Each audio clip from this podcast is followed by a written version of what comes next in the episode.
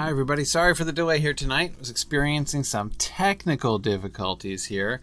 Um, we, um, so I, I, my problem is, of course, as you know, I normally have my class slides and my game screen open side by side, and my game screen just absolutely will not uh, uh, obey.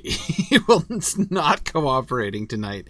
It is uh, insisting on only showing up either as uh, uh, a tiny, tiny screen about you know, a tiny window about the size, a little bit smaller than a postcard, or um, full screen, which means it would take multiple steps for me to switch back and forth in between them. So I was trying to solve that problem for a while. I've now given up trying to solve that problem. So what I'm going to have to do um, is. Um, um, I'm gonna have to. I'm, I'm just gonna have to stay out of the game until it's field trip time, and then I'll enter the game at that point. So uh, it'll take me a couple minutes to kind of boot up uh, at that point. So folks in Gladden, don't worry, Narnian won't be there during class, but he'll show up right after class, and we'll do our field trip as normal. So, and I'm just gonna have to run with only my slides here tonight. So, thank you for your patience. Uh, that is my uh, that is my my explanation here uh, at tonight's frustrations. So,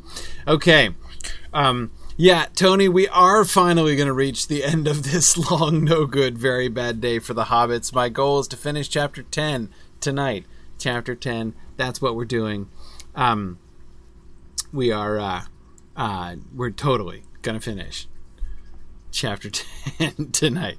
Uh, so, uh, but first, uh, let me do a couple quick announcements. Uh, and first, I just, uh, my, my, apologies again for having to miss uh, last week. one of my kids was sick, as you probably saw, and I ended up spending time not only taking care of my kid, but also cleaning out my wife's car. if you have kids, you probably know what I'm talking about. If not, you really, really don't want to know. Uh, anyway, so it's all good. Um, uh, so yeah, we're gonna um, uh, we're gonna uh, uh, Pontine gives me a forty percent chance that we'll finish chapter ten. That's fairly generous, Pontine. I think we're gonna make it. I think we're gonna make it. But as I say, first uh, some announcements because we got some pretty exciting stuff coming up here. The first thing I wanted to remind you about, I've mentioned this before, it happened last year, but I want to bring it up again uh, because it's really exciting, and that is our Signum Academy summer camp programs. You may remember the Hobbit camp that we ran last year for middle school kids. We're doing more kids camps this year uh, by popular demand. So we're doing our Hobbit camp again, uh, but we're also doing our Harry Potter camp, our Narnia camp, and uh, Madeleine L'Engle Camp, Wrinkle in Time Camp. Um, so that is um, um, uh, that's that's it's, going to be great. You can see the dates; they're kind of spread out so that people can do multiple camps. Uh, uh, kids can be involved in multiple camps over the course of the summer. These camps are completely free. They're each one two week camps, uh, and how they work uh, is they're designed to be a sort of a hybrid experience. Every day for two weeks, so you know uh, Monday through Friday for two weeks, we have an online uh, large group session where everybody can can can be involved. We have a, a, a primary lecturer several of whom are our um, uh, Signum University master students uh, who uh, have uh, uh, uh, teaching experience at the at the K through 12 level, and we're really excited to go through. these books with with our batches of campers this summer. So and so the kids will get a chance to ask questions live and and, and talk about the books in in that kind of a big group online environment.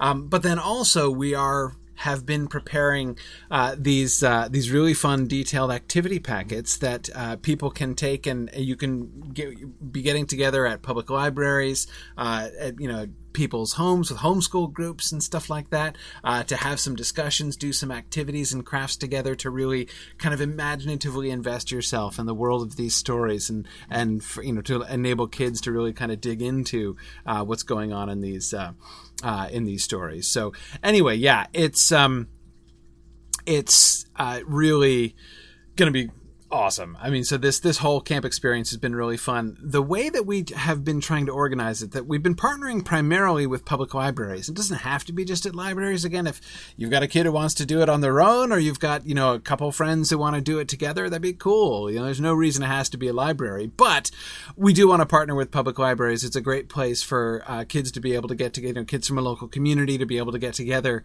uh, and do some of these activities together, have some discussions, and do some fun stuff together. Even watch the classes together, possibly. Um, so, if you have a local public library that you think might be interested in hosting these camps, again, there's no charge whatsoever, no charge to the families, no charge to the libraries. It's free for everybody. We just want to encourage kids to be reading awesome books this summer. Uh, so, um, then uh, anyway, so I, I, what I encourage you to do, uh, go into your public library. If again, if you've got a, if you're part of a, a homeschool group or something, talk to them. Right, go into your public library if they're interested. Um, you know, tell them about these programs. You know that they could uh, sort of host a chapter there at their own library. Uh, if they're interested, send us an email and let us know. So on this page, which is uh, uh, Signum University org slash academy. So this is the Signum Academy, which is our K through 12 kids programs. Um, you will see all this information about the camp schedules. Click on this link, uh, uh, which is just an email to camp at signumu.org. Uh, send us an email. Give us some contact information. You don't, you know, encourage them to reach out to us, but it's okay if you've talked to them. Just send us an email and say, hey, I live in this town and I talked to our public library and here's their email address and they're interested to hear more.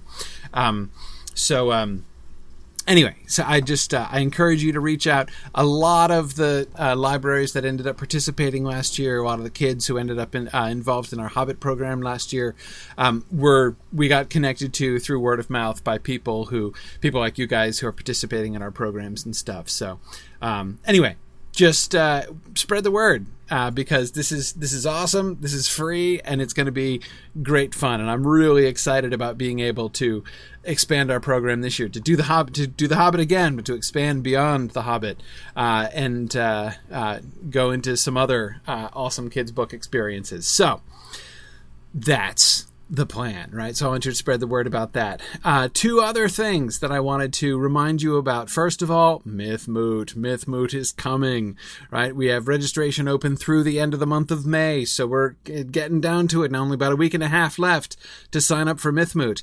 Um, We've we're we've got almost 100 people coming. Uh, we've got John Garth. We've got uh, uh, Douglas Anderson, author of the annotated Hobbit. We've got uh, uh, Marc Okrand, the guy who uh, wrote the book on who invented the Klingon language, coming and give us some Klingon language lessons.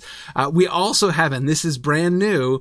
We we're going to have a live talk from Tom Shippey. So Tom Shippey can't come uh, physically, but we have convinced him uh, to log in and give us a live lecture at Mythmoot. So those who are attending at Mythmoot will be able to interact with Tom live uh, in this special talk that he's giving uh, on the theme of Vikings. As you may have heard, his new uh, Viking book is coming out very soon.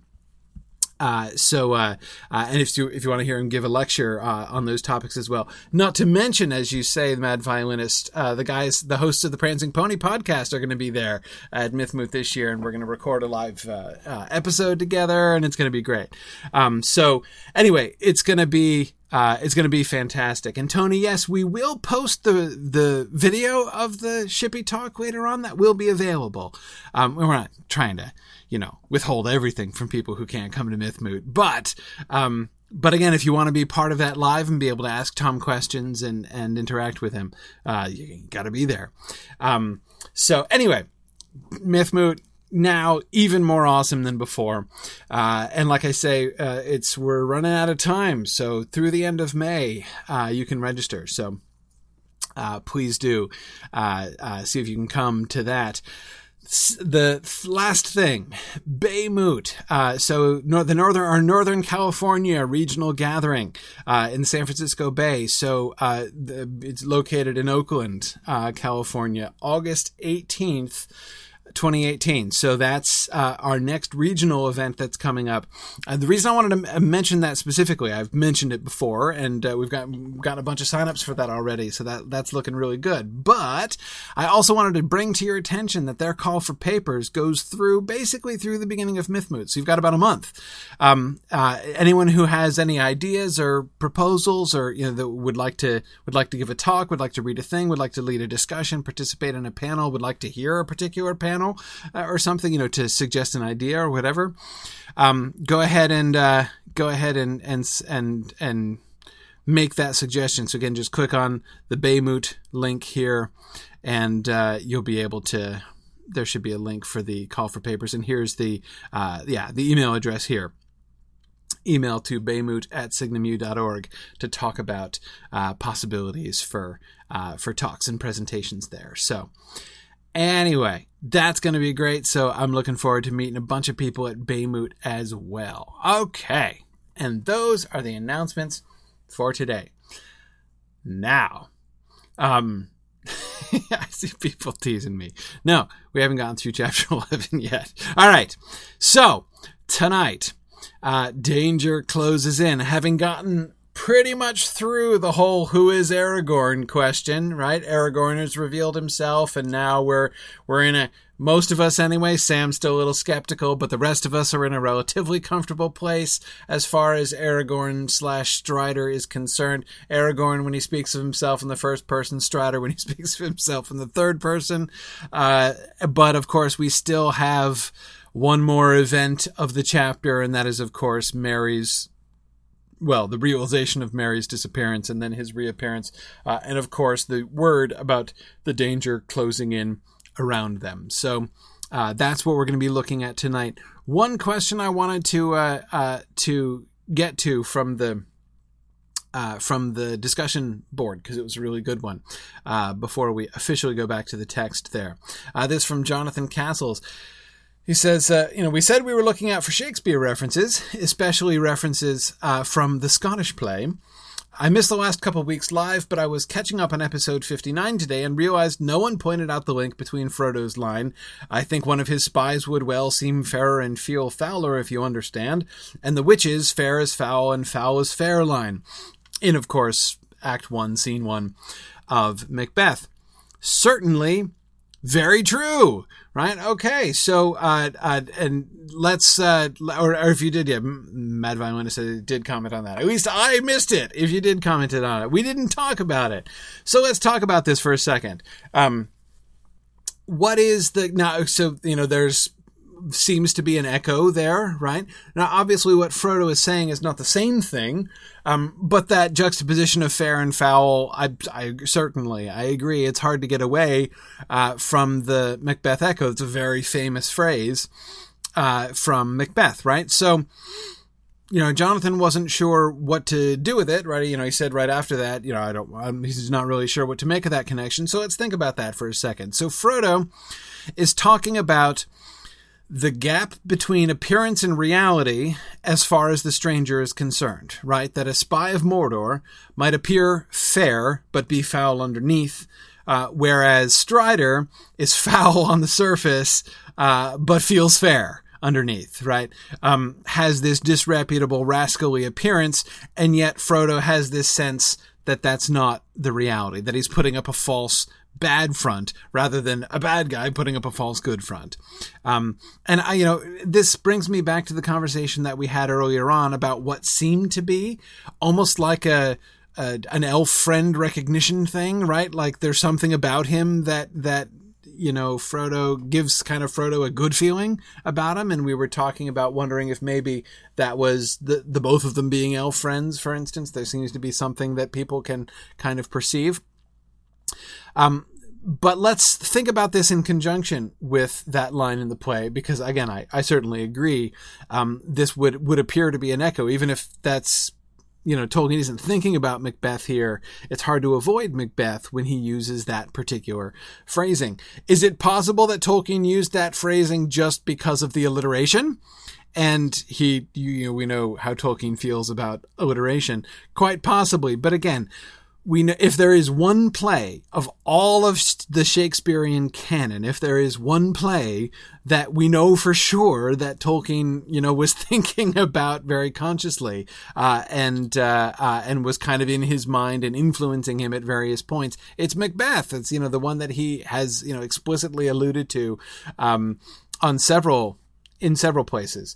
Um, so Veronica, yeah, exactly. The whole uh, the the the prophecy and Eowyn's fulfillment of the prophecy being not identical to obviously, but kind of reminiscent of the unexpected fulfillment of the uh, of the uh, you know no man born of woman shall slay Macbeth prophecy. Absolutely. Um, and um, anyway, so um, in order to do this fairly, let's go back to the text, right? Let's actually make this comparison here. Uh, fortunately, Act 1, Scene 1 of Macbeth is so short we can put it all on one slide. So here is the entirety of Act 1, Scene 1 of Macbeth. Uh, let's look at this. We get the three witches meeting on a uh, on a on a on a blasted heath uh, with thunder and lightning going on overhead, right? When shall we three meet again in thunder, lightning, or in rain? When the hurly-burly's done, when the battle's lost and won. That will be ere set of sun. Where the place? Upon the heath, there to meet with Macbeth. I come, Grey Malkin, Paddock calls, anon. Fair is foul and foul is fair, hover through the fog and filthy air. So we have our witches, right? and they're talking about when they're next going to meet again, which is, of course, the next time they're going to meet again is when they meet Macbeth and deliver their prophecies to Macbeth, which sort of ensnare him right into his downward downward spiral.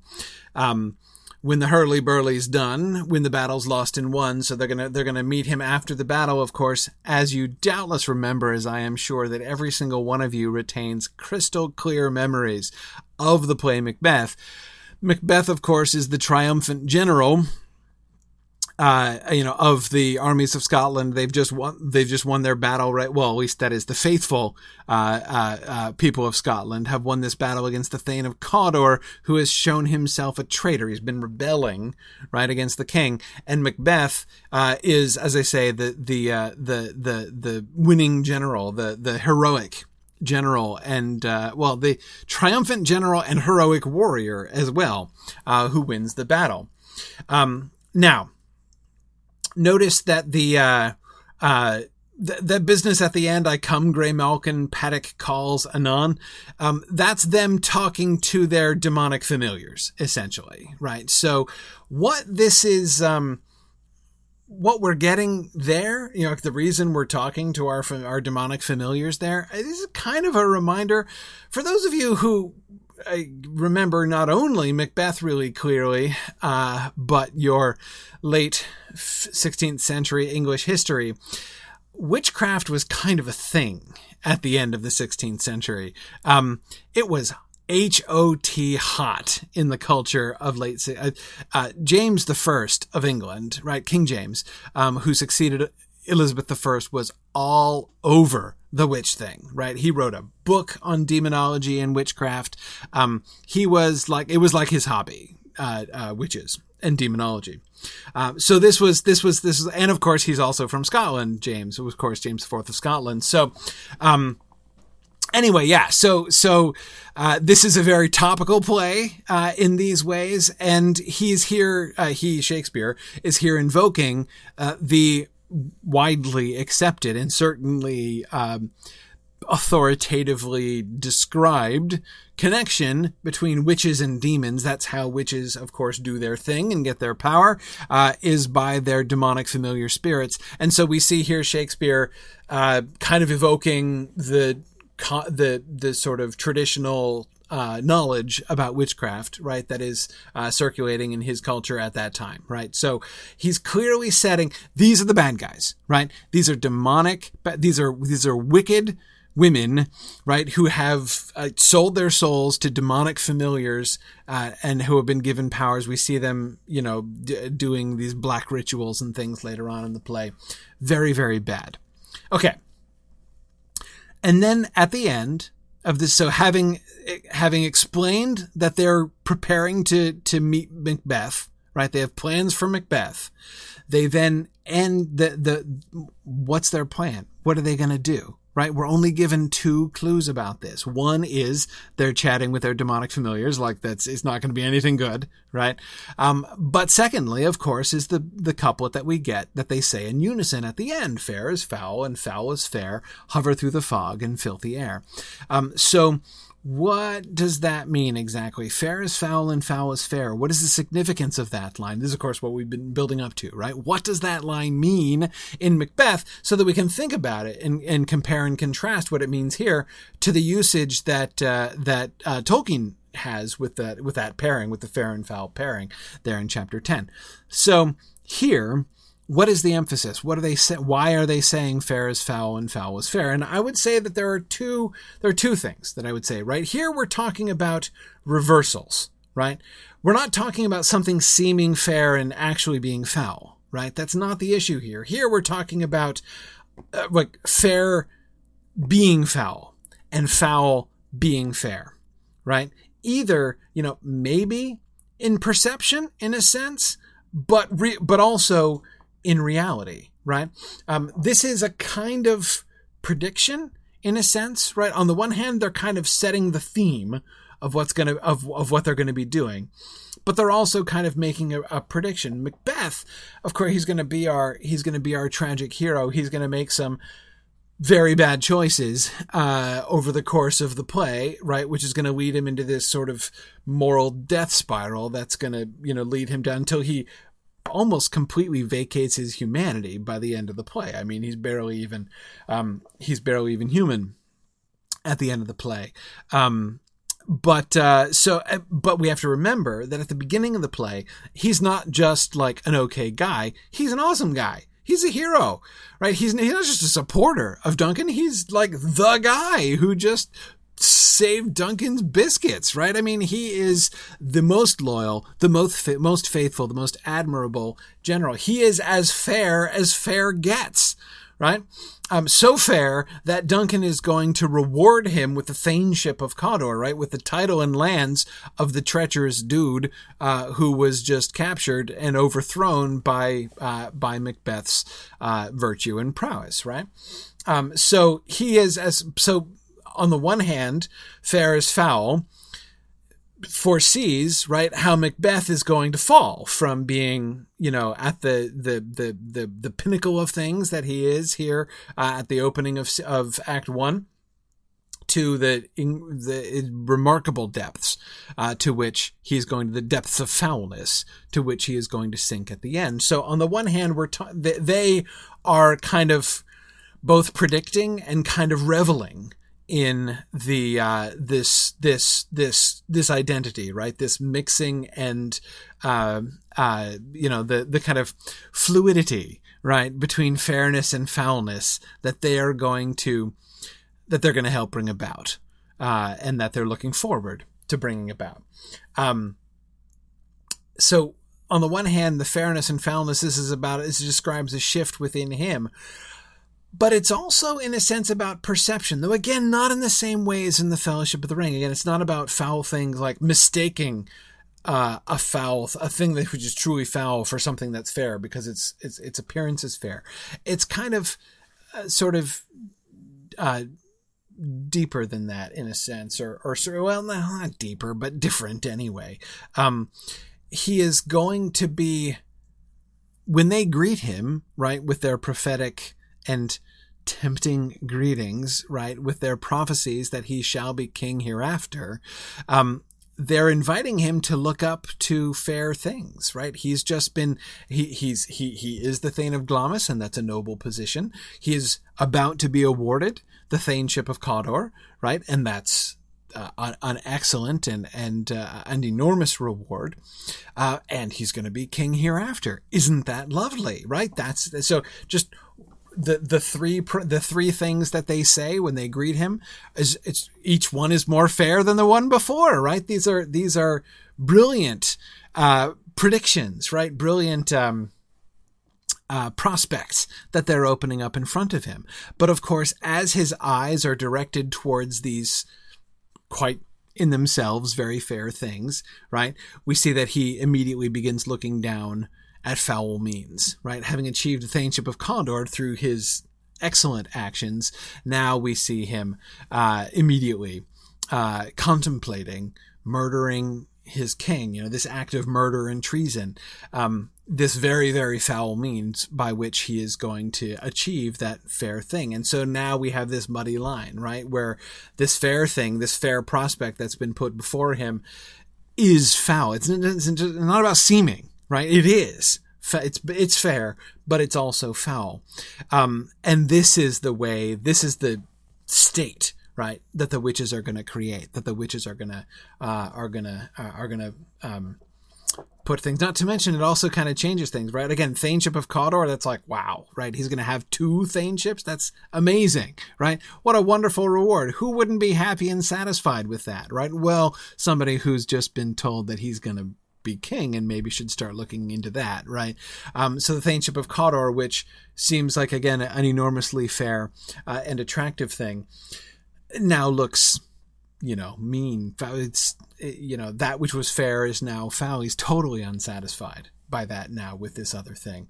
Uh, and this action which is completely contrary to everything he's ever done and anything he's ever been right that is the murder and uh, the the treasonous murder of the king whose whose throne he has just been defending so valiantly that's incredibly foul, that action, right? And it begins to look more and more attractive to him as a means to this end. So in the play, what we're getting here in this first scene, what the witches are doing is, is playing with means and ends, right?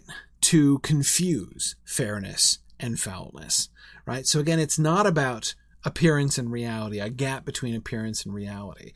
It's about what what is really foul and what is fair, and that which you considered foul before, well, now looked at from this different perspective, seems like something desirable as a means to an end, right? It might be a, a foul means, but you know you can get over it, right? Because it's uh, there's uh, there's goodness there at the end, right? There's, there's a reward at the end.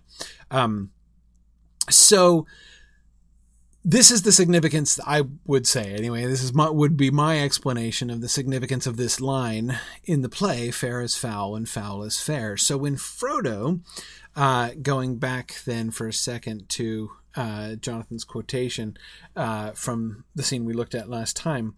Um, I think one of the enemy spies would seem fairer and feel fouler, if you understand. Notice that although again these same terms are being used, exactly what Frodo is not suggesting is any confusion between those things, right? Or any con- any confusion would be one merely of deception, right? There's no question that foulness and fairness are actually being confounded here. And there's no questions of means and ends or anything like that. This is merely how can you judge appearances? Um, even the that that that sense that that conviction that Frodo has, right? That he he acknowledges that spies of the enemy, that you know, the servants of evil can look fair, right? But that even if they did, they would feel foul. Um, and what he's describing here, right? The, the that whole sentence is a, a setup for the observation that he's trying to make about Strider, right? He's saying there's something that doesn't fit here, right? There is a disjunction between how you seem and how you feel, right? What I am perceiving in of your essence and what I am, uh, you know, seeing on the surface of your appearance. Those two things aren't fitting for me. But the way that they don't fit is not the way that I would expect them not to fit. Uh, you know, so that that kind of disjunction, totally normal, right? Totally normal. Just what I would expect, except the opposite. I would expect a servant of the enemy, a, dis- a lying, deceiving spy of the enemy, especially, right? Orcs don't look foul and look fair and feel foul, right? They just look foul and feel foul, right? But a lying, insinuating spy of the enemy may feel foul, but there would be a disjunction, right? They would they, they would they might look fair, but they would feel foul. Um, so again, the the key, and I agree exactly, Tony. That the, the important words in that sentence are are feel uh, and seem. Uh, absolutely. Um, that's what he's talking about, right? So his use, I won't say that his use of the words fair and foul are um, incidental. Like I, I, wouldn't go anything like as far as that, but I agree that they're not the crucial terms, right? Whereas again, in like in the line in Macbeth, those terms are almost all, like almost the entire line, right? Fair is foul and foul is fair. The only other thing we get are linking verbs, right, in that line. Um, linking verbs which just identify the two things, right? Taking the concept of fairness and foulness, mushing them together, switching them around because it doesn't matter, right? It's a linking verb. It's it's commutative, right? Uh, so to use the flip a math term into the grammatical observation. Uh, so, uh, you know, that's what the, you know, th- this, so this, uh, actual confounding of fairness and foulness is what the witches are all about. Whereas Frodo's observation is based on an assertion of his ability to perceive difference, right? That, that this just this disjunction might be different, but it would still be there, right? Um, fair is uh, uh, fair is fair, and foul is foul, would seem to be the premise upon which Frodo's statement is made, right? Um, yeah, yeah. Um, yeah, now that's a good question for Thoughtless. Uh, he asks, does the word seem have an express connection to sight? Not necessarily. No, I, I don't think it's just about. Um, I don't think it's just about sight there. Um, but it's it's it's well worth for a second thinking a little bit more about those words. Um, seem and feel in those instances. What's the difference between seeming and feeling? Uh, as Frodo's describing it here. I don't think that seem is just about, is only a sight word. Though I'd say it, in the way that Frodo's using it, it would seem to be primarily about sight.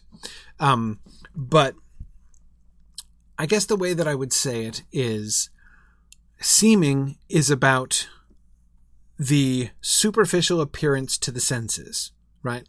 Which will be mostly sight as, you know, but it would also be hearing, right? Um, I mean, heck, it could even be smell, right? Um, whereas, yeah, Tony, feeling would be more like a personal experience. It would be just something that you perceive on a deeper level. Again, that kind of like almost spiritual resonance between elf friends or, um, uh, yeah, Marianne says seeming implies illusion, feeling implies a deeper perception. Yeah, deeper. I keep going, getting back to that too. I'm not totally satisfied with that way of describing it, but but yeah, Marianne, I think you're thinking the same thing that I am there. Um, uh, yeah, yeah, um, yeah. Good. Mad Violinist points out that when Aragorn paraphrases, right, when he picks up on it and says, uh, meaning I look foul and feel fair, right, um, he uses look instead of seem. Um, so that does so for thoughtless that is that that's really interesting right? That's kind of how aragorn translates it that connection between seem and look. So i don't think that we can just identify it. Again it's not only about sight but it would be primarily about sight. In any case like that which you know, uh, a merely external view by the senses would reveal, right? Compared to this sort of deeper kind of, I don't know, um, intuition, JJ. Yeah, sort of, I would say even sort of spiritual perception, essentially. Um, yeah, yeah. Anyway, um, well, I'm glad we settled that. Hey, look, you know, I'm not apologizing for a long Shakespearean aside because totally worth it, right? We got to do a fun analysis of the first scene of Macbeth, so there we go.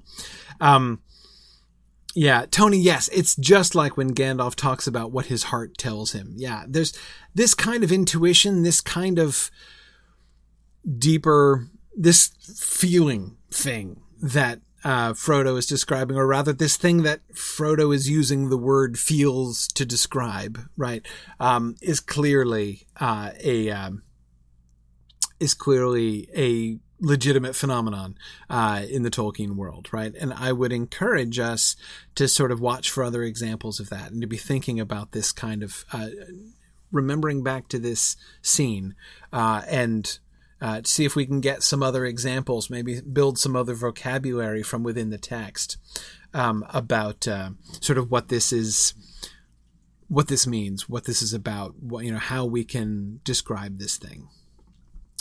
So anyway, okay. Um, yeah, Tony Elrond is big on this. So is Aragorn, right? He does this kind of thing all the time. Um, yeah, good. Erokeb says Tolkien liked the idea so much he made an elvish phrase, an elvish phrase for it. Guren bed my heart tells me. Yes, yeah.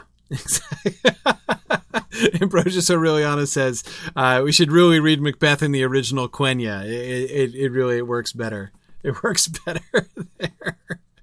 yes, yeah. Uh, that might be, by the way, the the the the uh, subtle illusion you are making uh, is, I think, my favorite line in all of Star Trek. Right? Um, when when when they when they talk about reading Shakespeare in the original Klingon, uh, that is uh, uh, that is absolutely. Uh, I, I, I really I think that might be my favorite single line in all of Star Trek. Uh, anyway, okay, all right. Hey, chapter ten. There it is. Okay. So now that we have established Aragorn's identity, we're going to begin our conversation with him. When did you last see Gandalf? asked Frodo. Do you know where he is or what he is doing? Strider looked grave. I do not know, he said. I came west with him in the spring. I have often kept watch on the borders of the Shire in the last few years when he was busy elsewhere. He seldom left it unguarded. We last met on the first of May at Sarn Ford down the Brandywine. He told me that his business with you had gone well, and that you would be starting for Rivendell in the last week of September. As I knew he was at your side, I went away on a journey of my own, and that has proved ill, for plainly some news reached him, and I was not at hand to help. I am troubled, for the first time since I have known him. We should have had messages, even if he could not come himself. When I returned, many days ago, I heard the ill news. The tidings had gone far and wide that Gandalf was missing, and the horsemen had been seen. It was the elven folk of Gildor that told me this, and later they told me that you had left your home, but there were no there was no news of your leaving Buckland. I have been watching the East Road anxiously. Do you think the Black Riders have anything to do with it? With Gandalf's absence, I mean? asked Frodo. I do not know of anything else that could have hindered him, except the enemy himself, said Strider. But do not give up hope. Gandalf is greater than you Shire folk know. As a rule, you can only see his jokes and toys, but this business of ours will be his greatest task. Okay. Um, now, um, oh, okay, hang on. Tony's trying to distract me from this slide. Uh, Yes. Okay. So Tony says, quick question about the paragraph just before this. Uh, I wonder if the with Sam's permission, when he says so, with Sam's permission, we'll call that settled.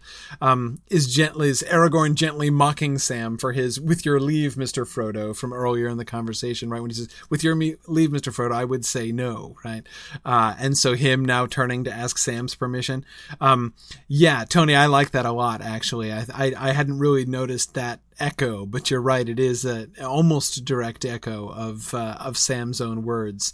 Uh, yeah, I like that a lot. Um, okay, so Gandalf.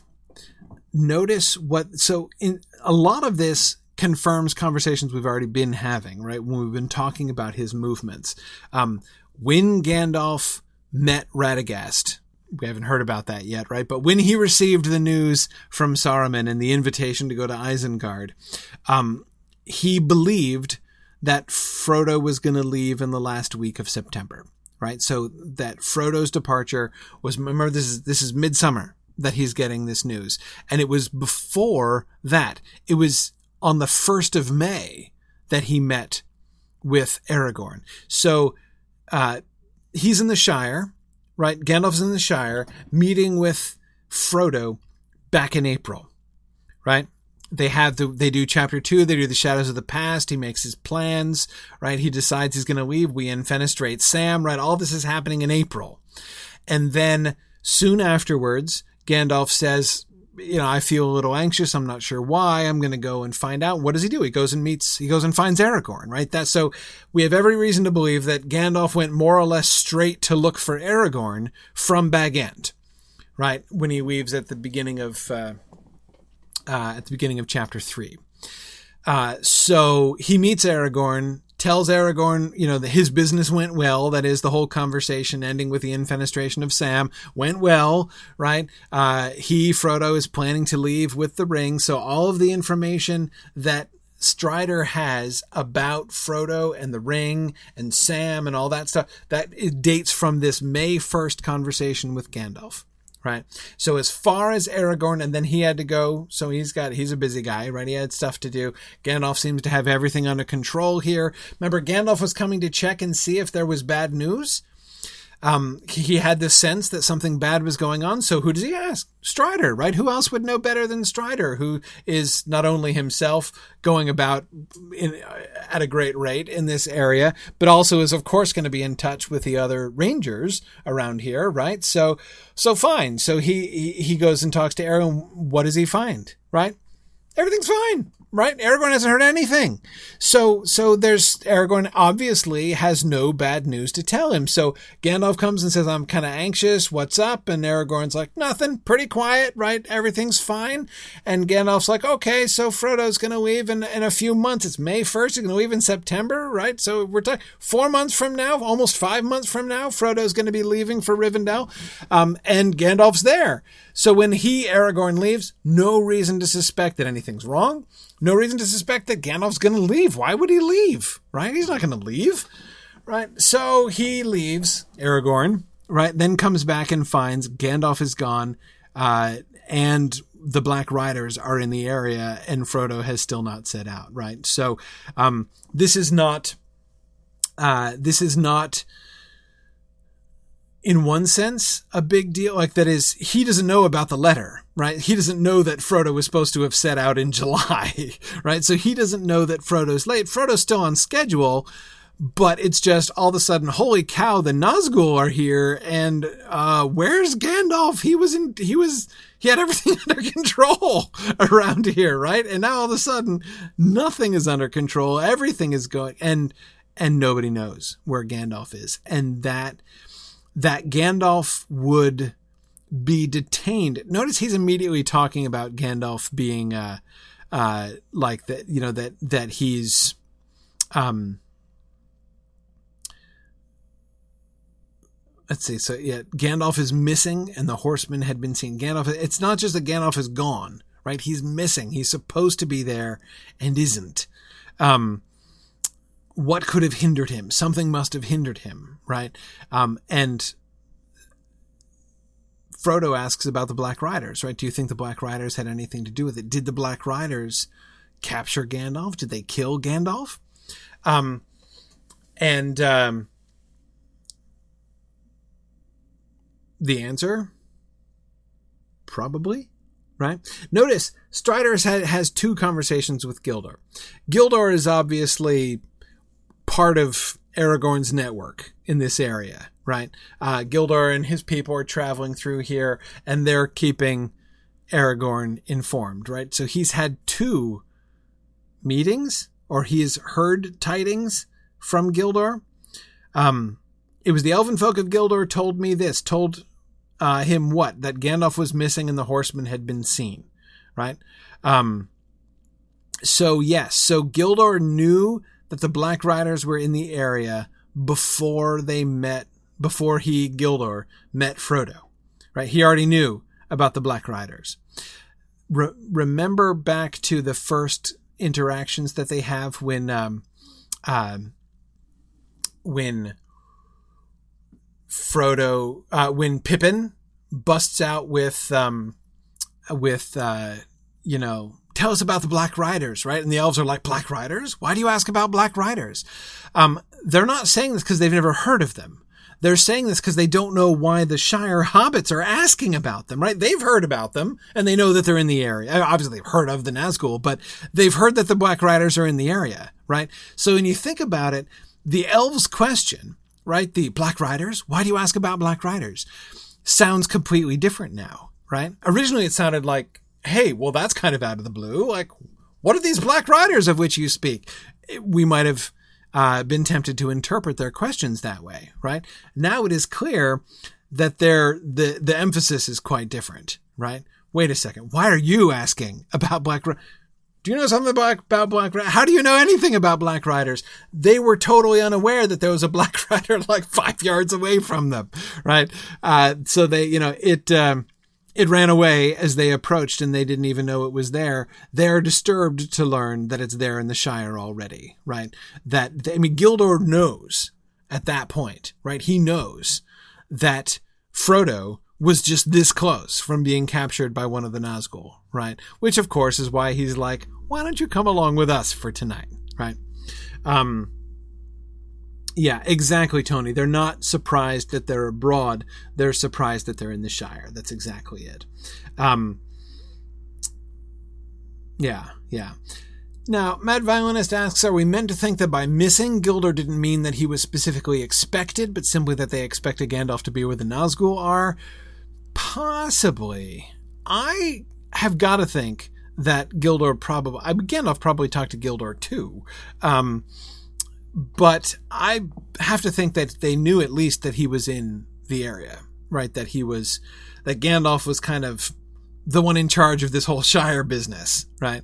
Um, so the fact that he's not around again, um, you know, that he's not been heard from in some time, uh, would probably strike them as odd, even, um, yeah, I mean, so I, I, I think they know he's supposed to be around.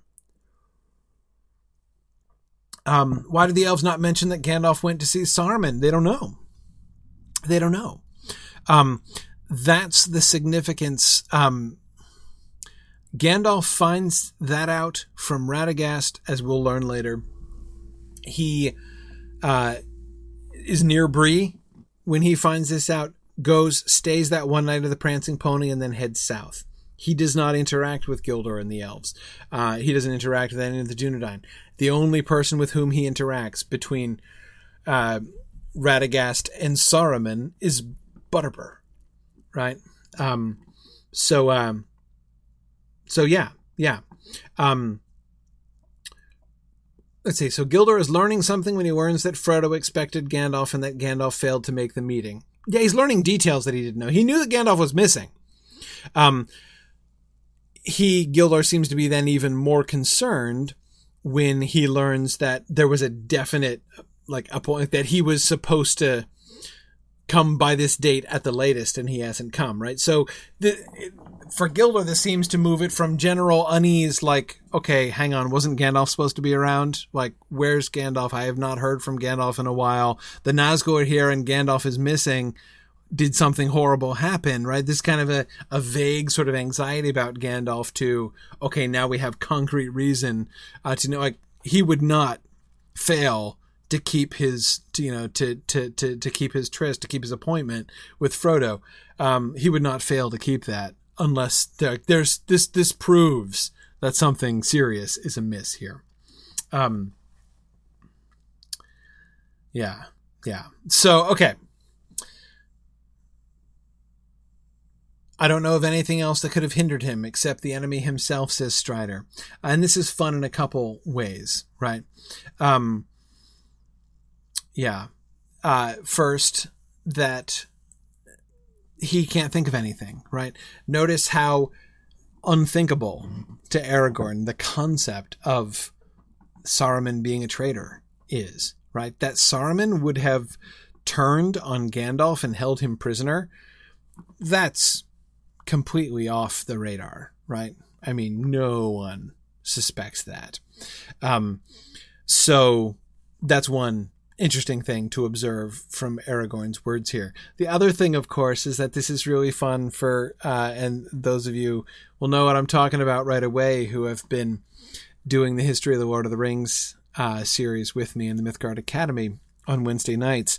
Um, of course, you'll remember from the return of the sh- our discussion of the Return of the Shadow that Gandalf, of course, in the original drafts, when these, you know, words were first written, um, Gandalf had been captured by the Nazgul, in fact, and was being held in a tower, um, a tower to which he had fled, uh, and in which the Nazgul had trapped him, basically. So Gandalf had run up a tower, and they couldn't take him because he was defending himself in the tower. Um, so he was trapped more than exactly held prisoner. He was like besieged, essentially, by the, and the Nazgul were surrounding him. Um, treed uh, is a, a good way of describing it, Tolonio, actually. Yeah, exactly. Tony was just thinking the same word. Yeah, they had treat him, essentially. Uh, and, uh, uh, but yeah, they were the ones, in fact, who were holding him prisoner. So, um, yeah, yeah. Um, exactly, JJ. Uh, Saruman's treachery is an anti eucatastrophe. Yeah, yeah, exactly. Okay, so Good, right, but don't give up hope on Gandalf, right? Because he is greater than you Shire folk know. Um, notice, by the way, I, I think that both of them here are not wanting to say that they think Gandalf's dead. I mean, that Gandalf was captured by the Nazgul is like theoretically possible, um, but not hugely likely, right? I mean, more likely they just would have killed him. Um, if they caught him, if they caught up with him in the wild and had a conflict with him, right, and took him down, I mean, that would be that would be a hindrance, right? Um, I I don't think that Aragorn is implying that he thinks they've captured him, um, and that's why I think he says, "But do not give up hope." Right? Um, do not give up hope means, I believe, there might be hope that he's still alive right? Not there might be hope that he might get free from his imprisonment. Um, no one's even talked about that, and I think that Frodo doesn't want to say it, and neither does Aragorn. Um, with Gandalf's absence, yeah, yeah, his absence, right? He doesn't want to say, um, uh, "Is Gandalf dead?" But I think that's what they're both thinking and what they're both afraid of. Um, okay, hang on, move that. All right. Pippin yawned. I'm sorry, he said, but I am dead tired. In spite of all the danger and worry, I must go to bed or sleep where I sit. Where is that silly fellow, Merry? It would be the last straw if we had to go out in the dark to look for him. At that moment they heard a door slam. Then feet came running along the passage. Merry came in with a rush, followed by Nob. He shut the door hastily and leaned against it. He was out of breath. They stared at him in alarm for a moment before he gasped, I've seen them, Frodo! I've seen them! Black Riders! Black Riders? cried Frodo. Where? Here, in the village. I stayed indoors for an hour. Then, as you did not come back, I went out for a stroll. I had come back again and was standing just outside the light of the lamp looking at the stars. Suddenly I shivered and felt that something horrible was creeping near. There was a sort of deeper shade among the shadows across the road, just beyond the edge of the lamplight. It slid away at once into the dark without a sound. There was no horse. Okay. What do we get? First of all, we got to keep in mind here where does Merry have his confrontation with the Black Rider? Right? He does not have his confrontation with the Black Rider in some back alley of Bree, right, where he has wandered around on his ill judged nocturnal stroll through this strange new city that he is visiting, right? Um, it is right outside the pony that he has this confrontation with the rider, right? I had come back again. So he went out for a stroll and he had come back again. He was at the pony and he was standing just outside the light of the lamp. That means, presumably, the lamp that's right above the front door, right? So there's a lamp by the door of the inn, and he was just outside the light of that lamp when all of a sudden this happened. And what happened? I shivered and felt that something horrible was creeping near. He just has this feeling that something foul is nearby, right? As it were. And he sees some deeper shade among the shadows just beyond the edge of the lamplight? It slid away into the dark without a sound. There was no horse.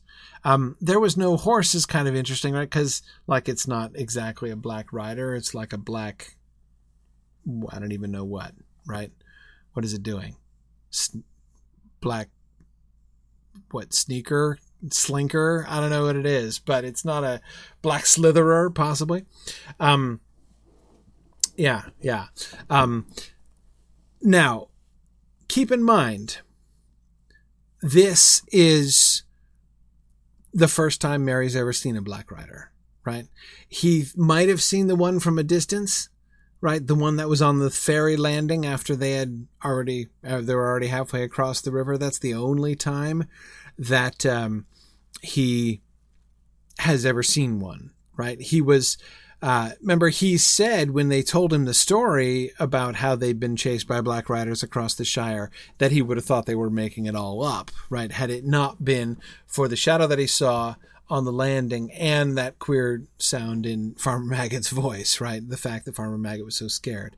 Um, yeah, yeah.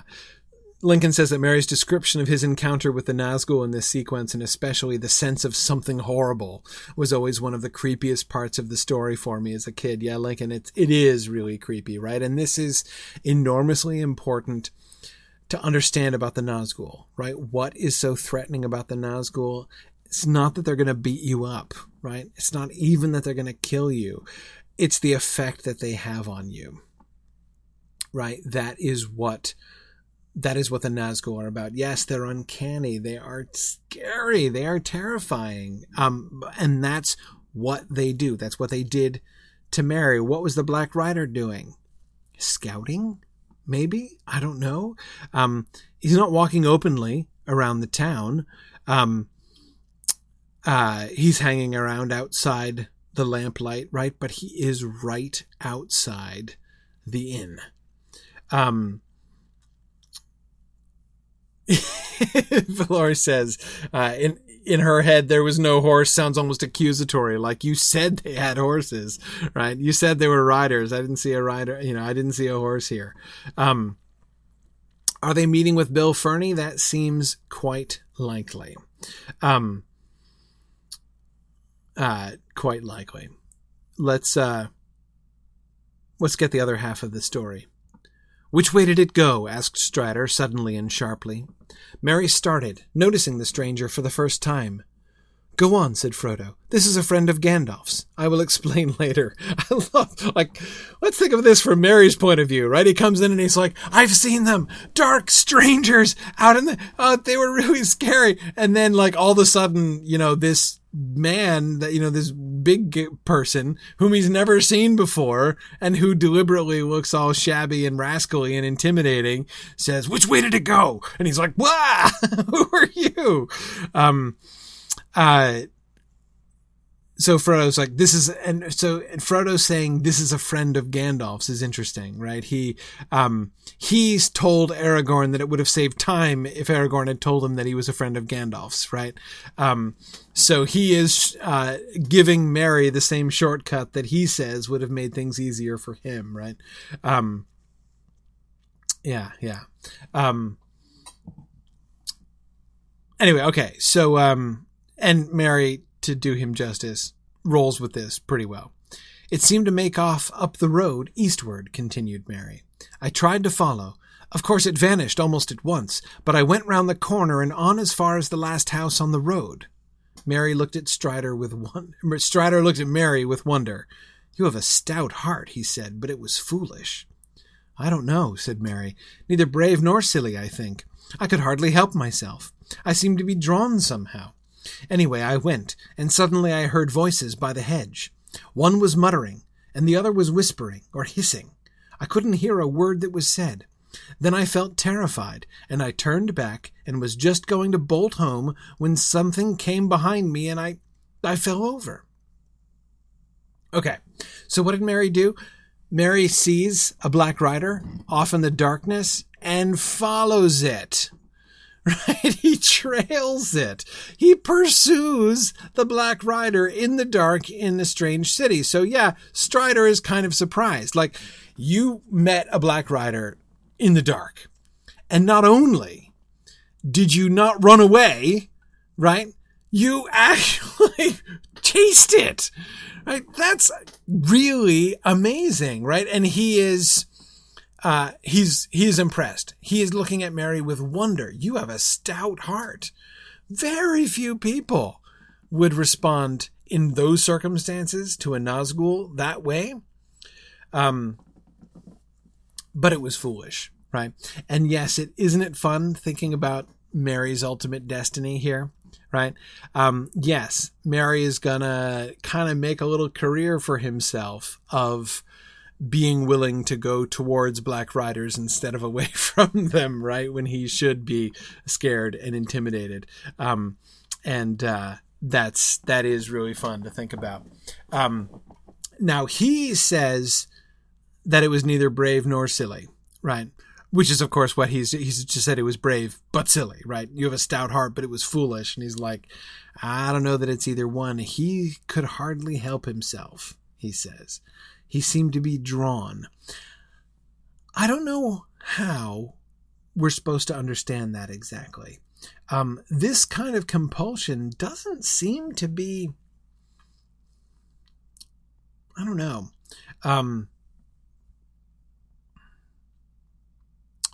uh,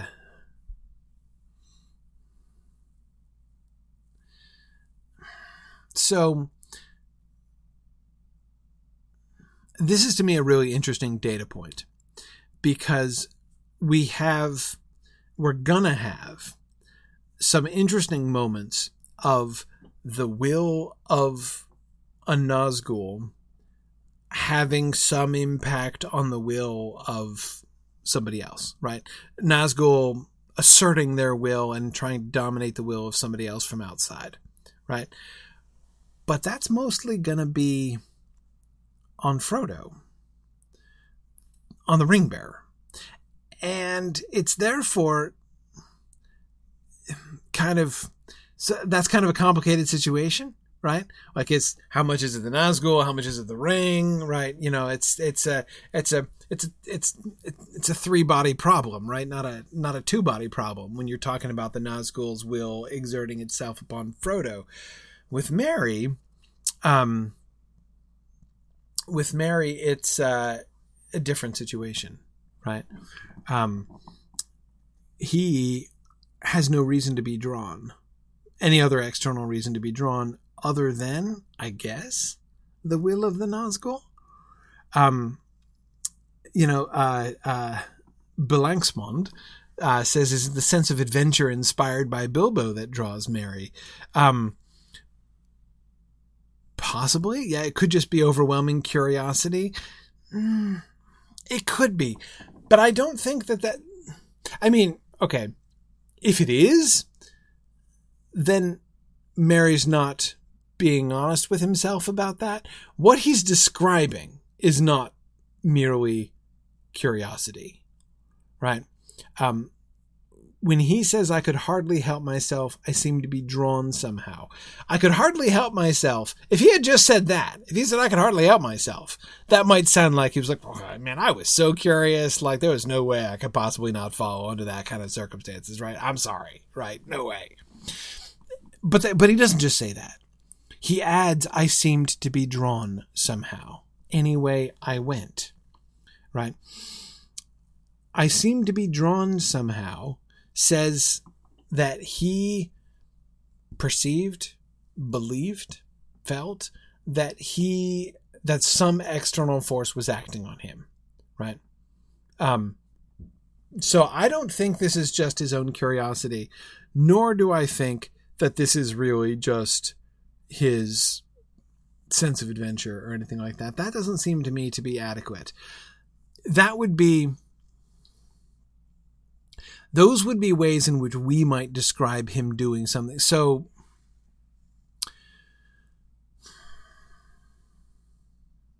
we might say that Merry's spirit of adventure influenced him in his decision to recommend uh, to like support the idea of going through the old forest right that merry was kind of keen to go through the old forest because of his curiosity.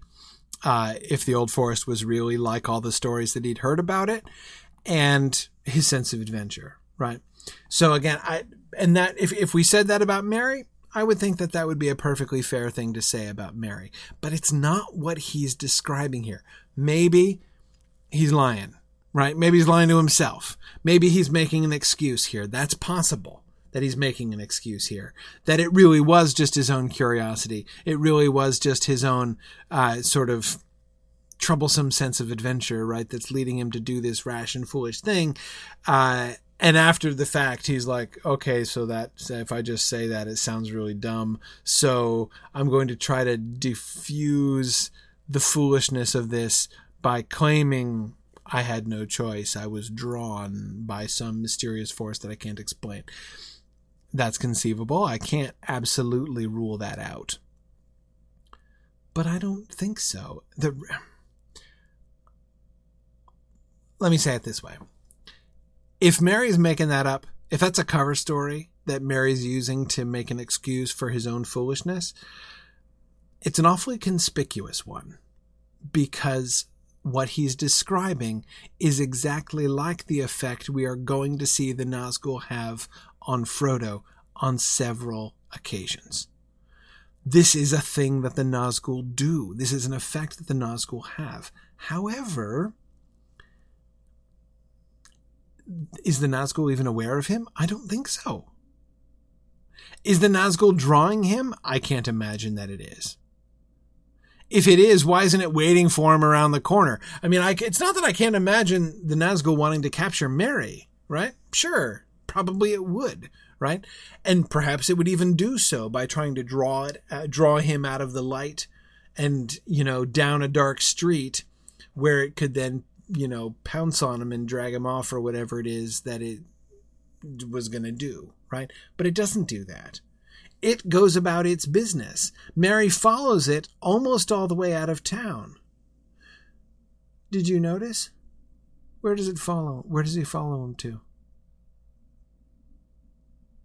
Where does he follow him to? We know this. Almost the last house outside of town, heading east, Bill Ferny's house.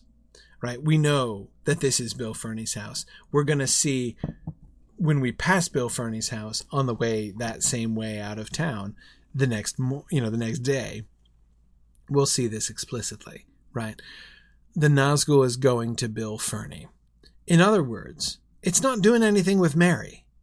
Merry is following it and, and overhearing it. Merry is effectively shadowing the shadow here. And it does not yet seem to be aware of Merry's existence. Again, if it were, surely it would have ambushed him already. Not just like gone along its I'm about to say its merry way, gone along its way to meet up with Bill Ferny and chat with him over the hedge, right? While the Hobbit listened on. If it were with its conscious will drawing Merry into, you know, uh, you know, endangering himself in the dark street on his own, it'd have pounced right away. So, therefore, since I don't believe that Merry is just making it was merely curious and acting foolishly and is making an excuse for himself, I don't believe that. Um, and I don't see that there's any reason to believe that the Nazgul was consciously trying to draw Merry after it. Therefore, I can only conclude that Merry follows the Nazgul, that this sort of drawing after it uh, is like an unconscious effect that uh, the Nazgul seems to have um, on what people, right? Um,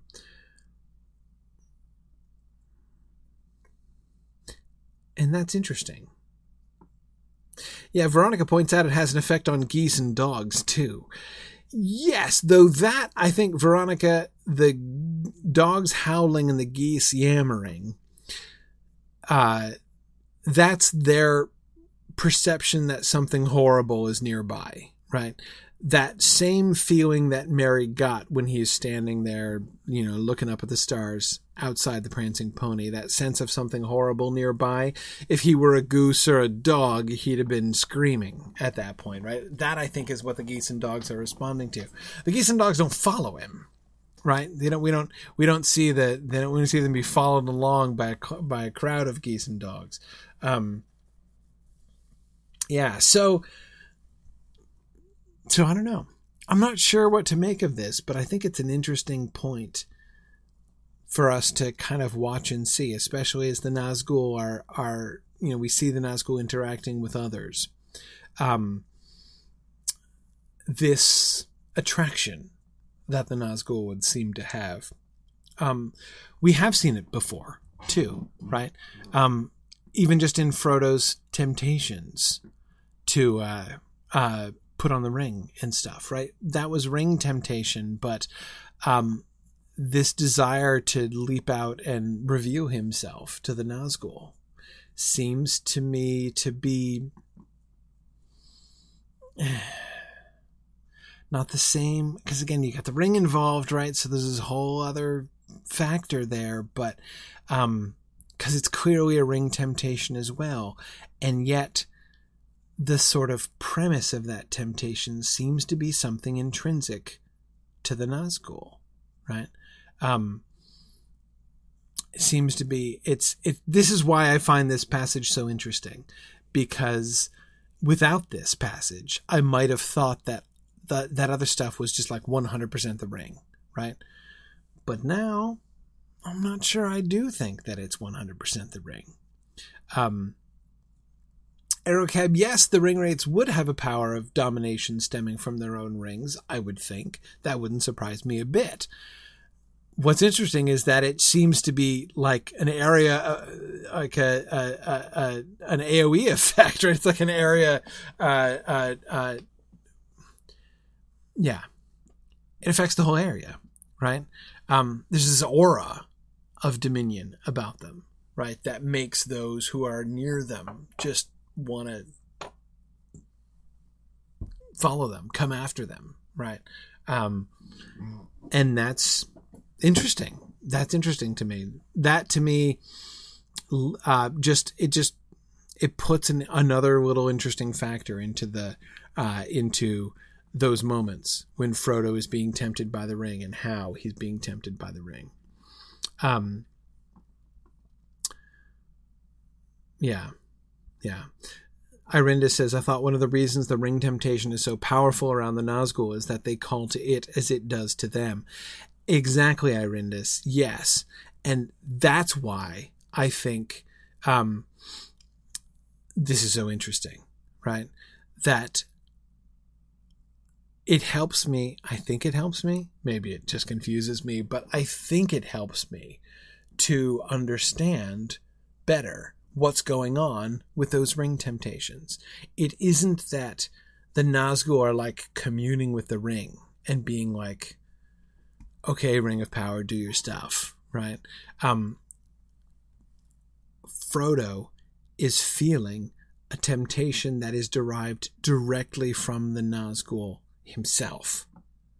And the ring is the one who seems to be taking advantage of that temptation, right? Um, in order to further tempt him to use the ring, right, to reveal himself or to uh, or to to whatever. Um, exactly, the Nazgul may have some ability to call the others through their will, not simply due to the One Ring. Exactly, because of course you um, uh, that other idea, which is hard to kind of avoid, right? The idea that the Nazgul are kind of like almost like working actively in cahoots with the ring doesn't make any sense. Because if they need, they need to know it's there, right? He would never, like the Black Rider on the road would never like just turn around and go away, right?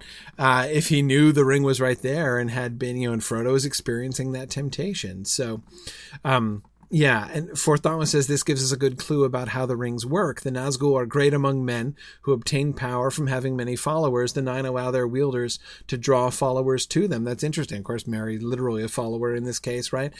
Uh, yeah, perhaps so. Perhaps that's part. You know that that that kind of power is is part of the the power that the Nine Rings give. That seeing things that seems to me and very plausible, really.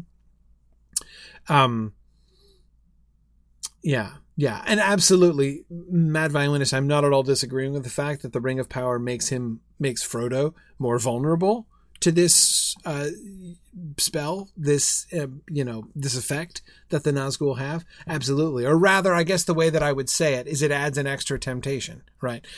This feeling of like I really should go after them. I really should reveal myself to them. I really just opens the door for the ring. Right, the ring is just looking for an excuse to say like, "Hey, yeah, why don't you put me on? That would be a great idea."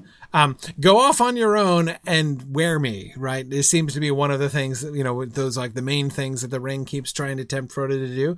Um, so when he's trying to hide himself and the ring from the Nazgul, and he's feeling this temptation which derives from the Nazgul to reveal himself to the Nazgul and to go to the Nazgul, uh, then um, if he's being drawn towards it, uh, then the ring's going to seize right on that, right? Yeah, hey, go towards it. That's just the thing, right? Once you put me on, and off we go.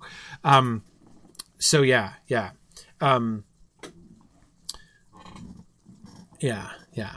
Um, Aruran says, which is just another reason for just how concerning the appearance of the Black Riders in Eriador is. It's literally the enemy's ring-wielding corps commanders who have left the, the Gondorian Osgiliath front in search of Frodo. Yeah, exactly. This is, um, the, these are the, the, they, these are the people who crushed the, the Gondorian armies pretty much by themselves, right? I mean, they had help, but they it, they were the reason why you know Boromir was not able to hold uh, uh, to hold them back, why they were able to regain the river crossings. Um, and yeah, here they are. Okay, all right, more. I found him, sir, put in Nob. Mr. Butterbur sent me out with a lantern. I went down to Westgate and then back up towards Southgate. Just nigh Bill Ferny's house, I thought I could see something in the road. I couldn't swear to it, but it looked to me as if two men was stooping over something, lifting it. I gave a shout, but when I got up to the spot there was no signs of them, and only Mr. Brandybuck lying by the roadside. He seemed to be asleep. I thought I had fallen into deep water, he says to me when I shook him. Very queer he was, and as soon as I had roused him, he got up and ran back here like a hare. I'm afraid that's true, said Merry, though I don't know what I had, what I had said. I had an ugly dream which I can't remember. I went to pieces. I don't know what came over me. I do, said Strider. The black breath. The riders must have left their horses outside and passed back through the south gate in secret. They will know all the news now for they have visited Bill Ferny, and probably that southerner was a spy as well. Something may happen in the night before we leave Bree. Um, okay.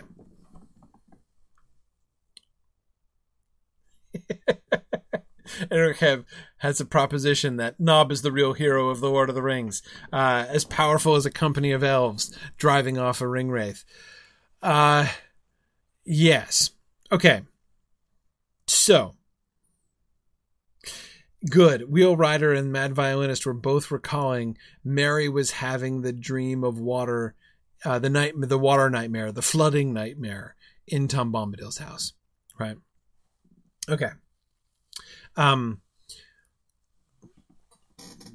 First, who was picking him up?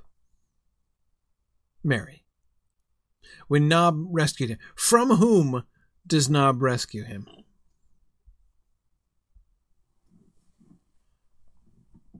From whom does Nob rescue Merry?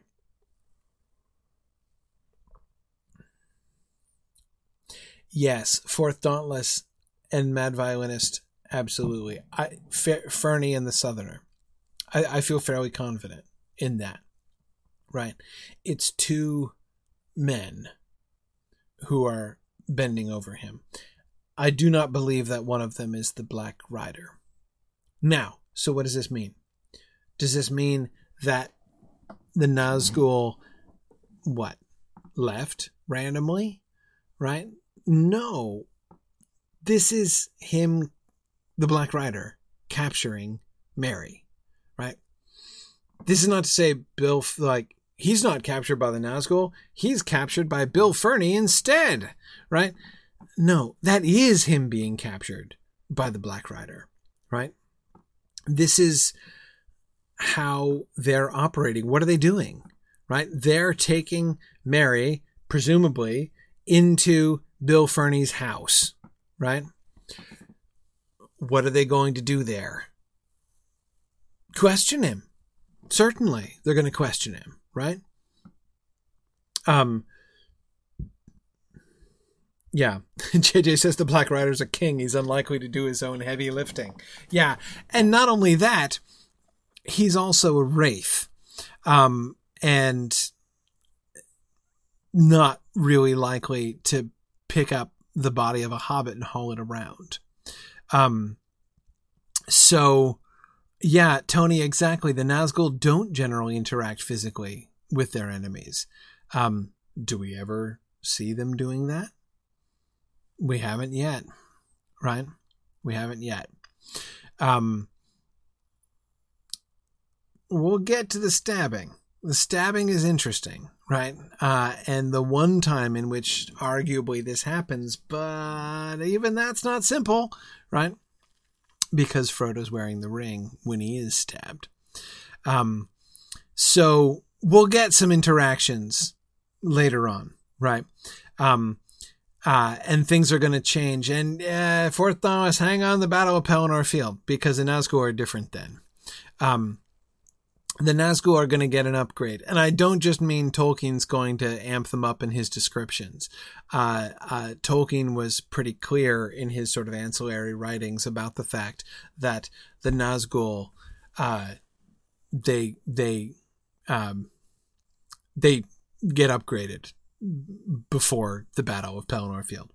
Um, anyway, uh, so can the Nazgul pick up Merry and haul him off the street? I don't even know. But to me, that's not even the really important question. The important question is that's the important thing is that's not how they operate, right? The Nazgul did what he wanted to do. He drew Merry after him, which he didn't even know he did, right? Um, but he sees that he has drawn this hobbit after him and he has overwhelmed Merry, right? Um, look at Merry. So let's go at Merry's description again. Um, I felt terrified and I turned back and I was just going to bolt home when something came behind me and I fell over. So the Black Rider caught him. The, he's spying on the Black Rider. He's followed the Black Rider. The Black Rider's talking to Bill Ferny over the hedge. He, Merry is sneaking up. He's not close enough to hear what they say. He suddenly gets scared. Uh, and he turns to run away, but the Black Rider is right there. Something comes up behind him. The Black Rider comes up behind him, and boom, he drops. Right. That's the Black Rider taking Merry captive, right? That what he just did to Merry. This is our prototype now, right? We have seen the Black Riders interact with a victim, right? Tony says, I'm sorry, I can't let the Nazgul Dementor connection go. It's okay, Tony. Neither could J.K. Rowling. It's not your fault. Um, uh, yes. Yes. Um, Eric says, so Lotro is completely justified in having the Nazgul always incapacitate us, then leave us completely alone to beat up their minions in game. Yes, exactly. That's exactly how it happens in Tolkien too. Yeah. Um, uh, yeah. Okay. So, um, so the Nazgul has overcome Merry. And what we have, again, this is the first time we have seen a Black Rider attack anybody, right? Um, we see, we've seen them interact with people, right? We've seen we've seen them have conversations with Farmer Maggot and with uh, Gaffer Gamgee, but we haven't seen them like attack anybody. We have now. It just attacked Merry, right? And it knocked him out. He was overwhelmed by like fear, right? And he fell into an evil dream. I thought I had fallen into deep water. He said, right? I had an ugly dream. I went to pieces. I don't know what came over me, right? So he, his whole spirit, mind was overwhelmed by the rider, right? And he has this sort of visionary experience, right? That is his, you know, he had this kind of dream, dreaming experience of falling into deep water. Um, that's what happens based on this scene, right? This is the one piece of data we have so far in the book to say this is what happens. This is what a Nazgul getting you looks like. Okay. And so then what? Then, uh, sorry, I just saw Lincoln's comment. No, Mr. Brandybuck, I expect you to die. Um, uh, yes, yes. Um, so right. So I don't think he. I don't. I don't know that he leaves. Right. So Forthalos is afraid that he's leaving him uh, Merry in this easily escapable death trap, and then assuming, and then assuming everything went just fine. Yeah, no, it's not exactly like that. Yeah, right. Like, and I see your response to Forthalos there. Yeah, no, uh, um, not necessarily. Nob. Let's go back to Nob, right? Nob, our heroic figure, right? Coming pelting down the street. Why does Nob save the day? How is Nob able to save the day, right? Um, I think two things. First, it's Bill Ferny and the Southerner who are picking Merry up and uh, about to take him again, presumably into Bill Ferny's house, right? Why do they put him down and run away?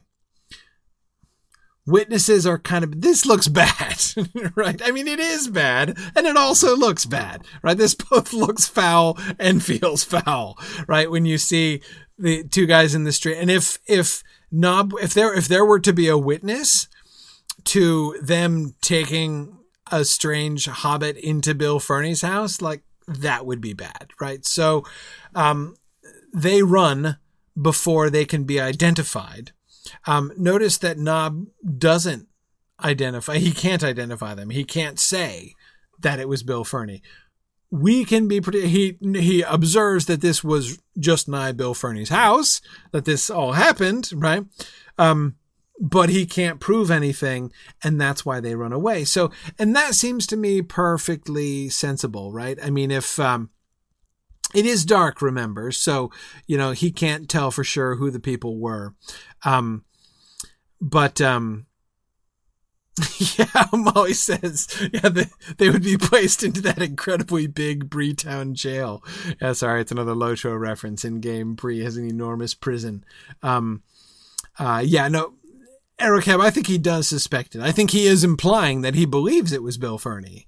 Um, uh, but he's not saying more than he says. He's being actually kind of being a good witness here, right? He's not claiming anything more than he actually saw. Um, yeah, yeah. Um, so Nob rescues Merry because they don't want to. Uh, they don't want to have any witnesses. They don't want to be identified. There are going to be some. Que- there would be some questions asked in the morning um, if a hobbit went missing from the prancing pony and a witness saw Bill Ferny bringing the comatose hobbit inside his own house, right? That's the kind of thing which even in a like a small town like Bree, like you're not going to be able to get away with that kind of thing. Um, so, uh, so it makes perfect sense that they would leave. But what about the Black Rider? Why does why doesn't the Black Rider do anything? I think there's a fairly sensible answer to this question. Er- Eric says if later events that night hadn't happened, Ferny might still have faced serious questions from Butterbur in the morning. I agree. I agree. Um, Katriana, that's a really good uh, point. Katriana says uh, maybe they recognized Nob's voice and especially didn't want to get caught by one of Butterbur's people. Yet we've seen the kind of influence Butterbur has in the town, right? Butterbur isn't necessarily the magistrate, but if uh, if Nob, Butterbur's servant, um, is able to bring testimony, and I mean Butterbur, this could this would be bad, right? Um, yeah. Simon says, if I ever lived in a small town, you can't get away with anything without it stirring up talk. People had already talked about Bill Ferny. Yep. No, very true. Very true. Um, okay. So, but what about the Nazgul? What about the Nazgul? Why doesn't it overwhelm Nob too? Yeah, Irendis, that's my conclusion as well. Um, I don't think, as much as I admire Nob, I don't think the Nazgul runs from Nob. I think the Bill Ferny and the Southerner run from Nob because they don't want, again, they don't want his testimony uh, against him. So they run before, because he's carrying a lantern, right? So they're in the dark. He's carrying a lantern. When they see somebody running down the hill from the pony carrying a lantern towards them, um, and he's, he, uh, he gave a shout, right? Yeah, I gave a shout, but when I got up the, uh, to the spot, there were no signs of them. Yeah. So shouting and running towards them with a lantern, they scamper. That makes good sense, right? I, the Nazgul has to not be there. Um, I don't think the Nazgul would be afraid of, of Nob. Um, and it would it makes perfect sense. We know that there are several Nazgul in the area. We know that the the Witch King is not far away, and that he has been sending his riders here and there, trying to find some clue for where Baggins is. Right. Um, this is a good lead, and he thinks he has secured the Hobbit, and he's you know he so he's he he knocks Merry out, right? And then he says to Bill Ferny and uh, the squint-eyed Southerner, take him into the house and hold him and we'll be back right? And he goes off to uh to tell his boss right? That makes sense. No need to supervise the henchman tony. Absolutely. I totally agree. Um so um yeah. Blue Wizard asks if uh, if uh, if Merry is neither brave nor silly, which is Nob? Brave, no question, right? Nob is brave. Um, because remember, Nob's, Nob never sees the Black Rider, right? Um, he's just gone out looking for Merry, and all he sees is Merry comatose in the street, right? He's got to assume this guy works at a pub, right? He's got to assume that Merry's drunk or something, right? He's got to have seen more than one comatose person in the street before. Anyway, but he sees a comatose hobbit in the street being like about to be hauled off bodily for goodness knows what reason by two very suspicious looking dudes, right? And so he runs towards them, uh, with the confidence of his convictions, apparently, because he goes in one on two, right? One hobbit against two big people convinced that making a shout and holding a lantern is going to be enough to scare them off, which of course it is, right? Small town. Uh, if he continues to shout, he would rouse other people. Um, yeah, yeah. Uh, Veronica, I certainly think that he thinks Merry's about to be robbed. Absolutely. There's all kinds of, uh, uh, there's all kinds of, uh, bad things that could be happening here, right? Um, yeah. Um, Tony, I, I, I, bet he does think that he's stopping a mugging. Um, absolutely. Absolutely. Um, uh, sorry, I'm just reading Steve's uh, parody. when Nob there reared his woolly head, he bravely turned his tail and fled. The Nazgul, meaning uh, getting the tail of the tail of the Nazgul here running away. Um, yeah, Exactly. Okay. Okay. Um, so, uh, right, especially by Bill Ferny's house. This has got to be the most suspect part of the whole town, right? Absolutely. Um, so therefore, I would say, so the Nazgul has acted like a Bond villain, uh, in the sense of leaving without watching the sort of the final consummation of things here. Um, but um, yeah, I, I uh, that again, this doesn't seem to me very strange, given you know we know this is obviously not the Witch King himself, right? Um, and he's off he's off to report, and it seems safe, right? Um, besides which, okay, what's the worst thing that happens, right? Even if Bill Ferny and the Southerner can't manage to maintain their control over one comatose hobbit, right? Even if, even if the comatose hobbit overcomes them and escapes somehow, right? He knows they're in town, right? He, he, he, he, he knows where they are. He knows where to find them. Um, so, um, yeah, yeah. Okay.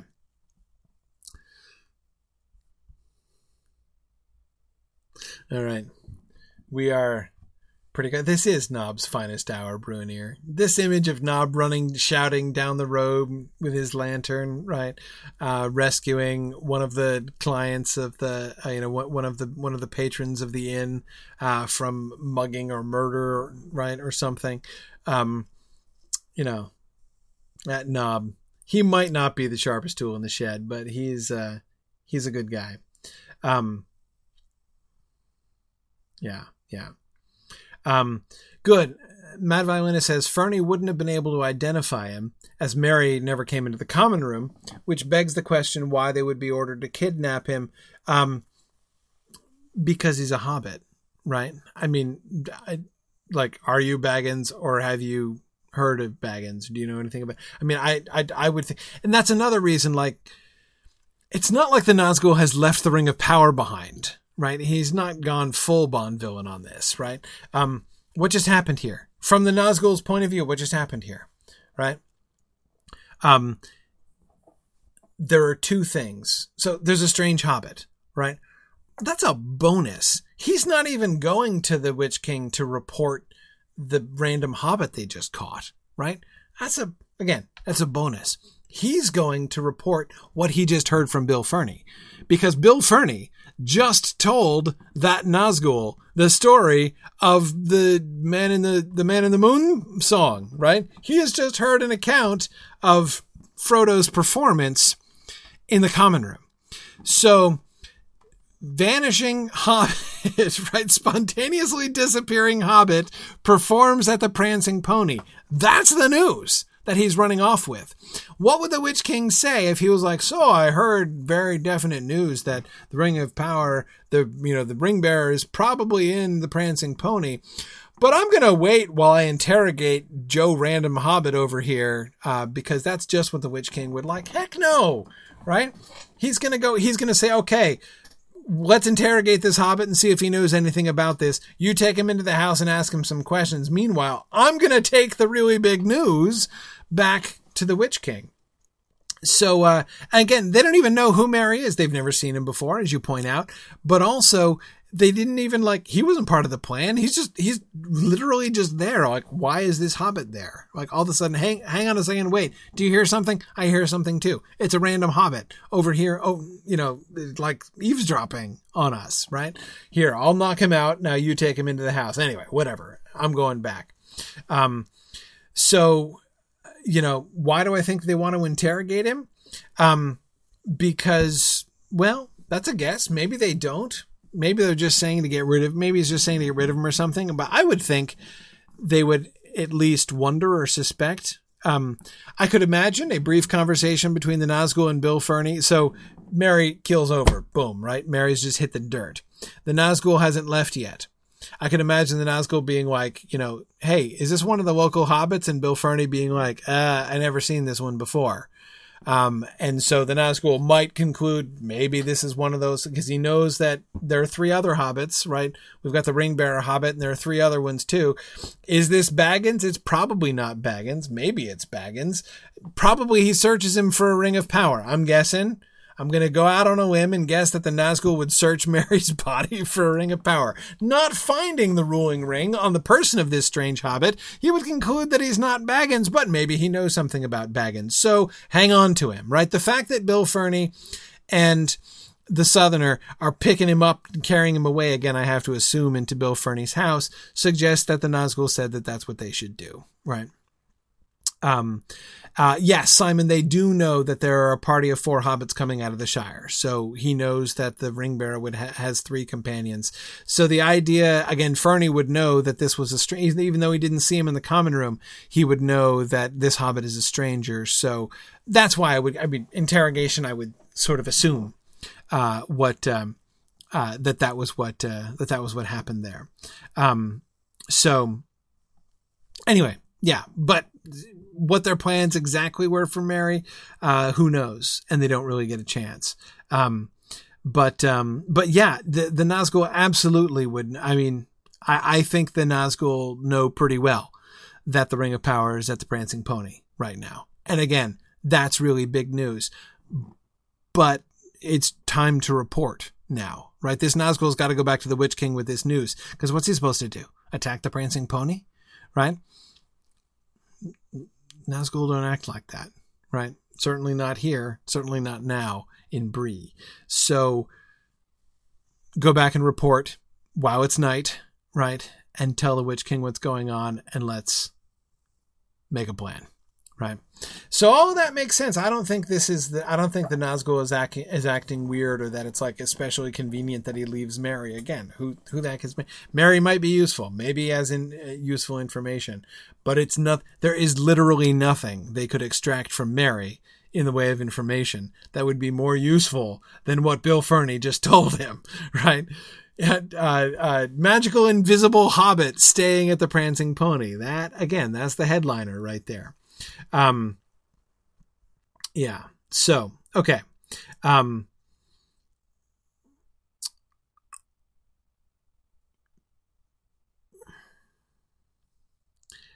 okay. So, several people wanting to talk about bed stabbings. Nah, we'll get there. We'll get there where we're not getting, of course, is quite to the end of this chapter. Though you have to admit, we got further along than it kind of looked like we were going to get for a while there, right? But this was cool. Uh, we discovered lots of really fun things that I've never really thought about, uh, uh, that I've never really thought about before uh, here tonight. Um, but uh, but it's field trip time, so I'm going to stop here. We have what do we have? Like three. Yeah, one, two, three. Yep, we got three slides left. Um, uh, so we're totally, not only are we going to finish next time, we're going to finish and start chapter 11 next time. Totally happening. Um, okay, cool. So, uh, so thanks everybody. I'm going to say goodbye to the Twitter folks, and uh, you can everybody can switch over to Twitch, to the Twitch channel here, twitch.tv slash signumu. Um, uh, so thanks Twitter folks for joining me say goodbye here somehow. There we go. Okay, no. All right. Good. And Emma Thorne predicts three more classes before the end of the chapter. Ha ha. Okay. Yeah, so we're on Gladden tonight, and give me a minute. I will log myself in. Where am I? Oh, yeah, rebooting my stupid thing. Hang on a minute. Okay.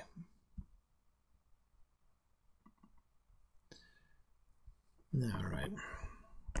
Don't think you're alone in that. I think we got a lot of AFKs on this one. yeah.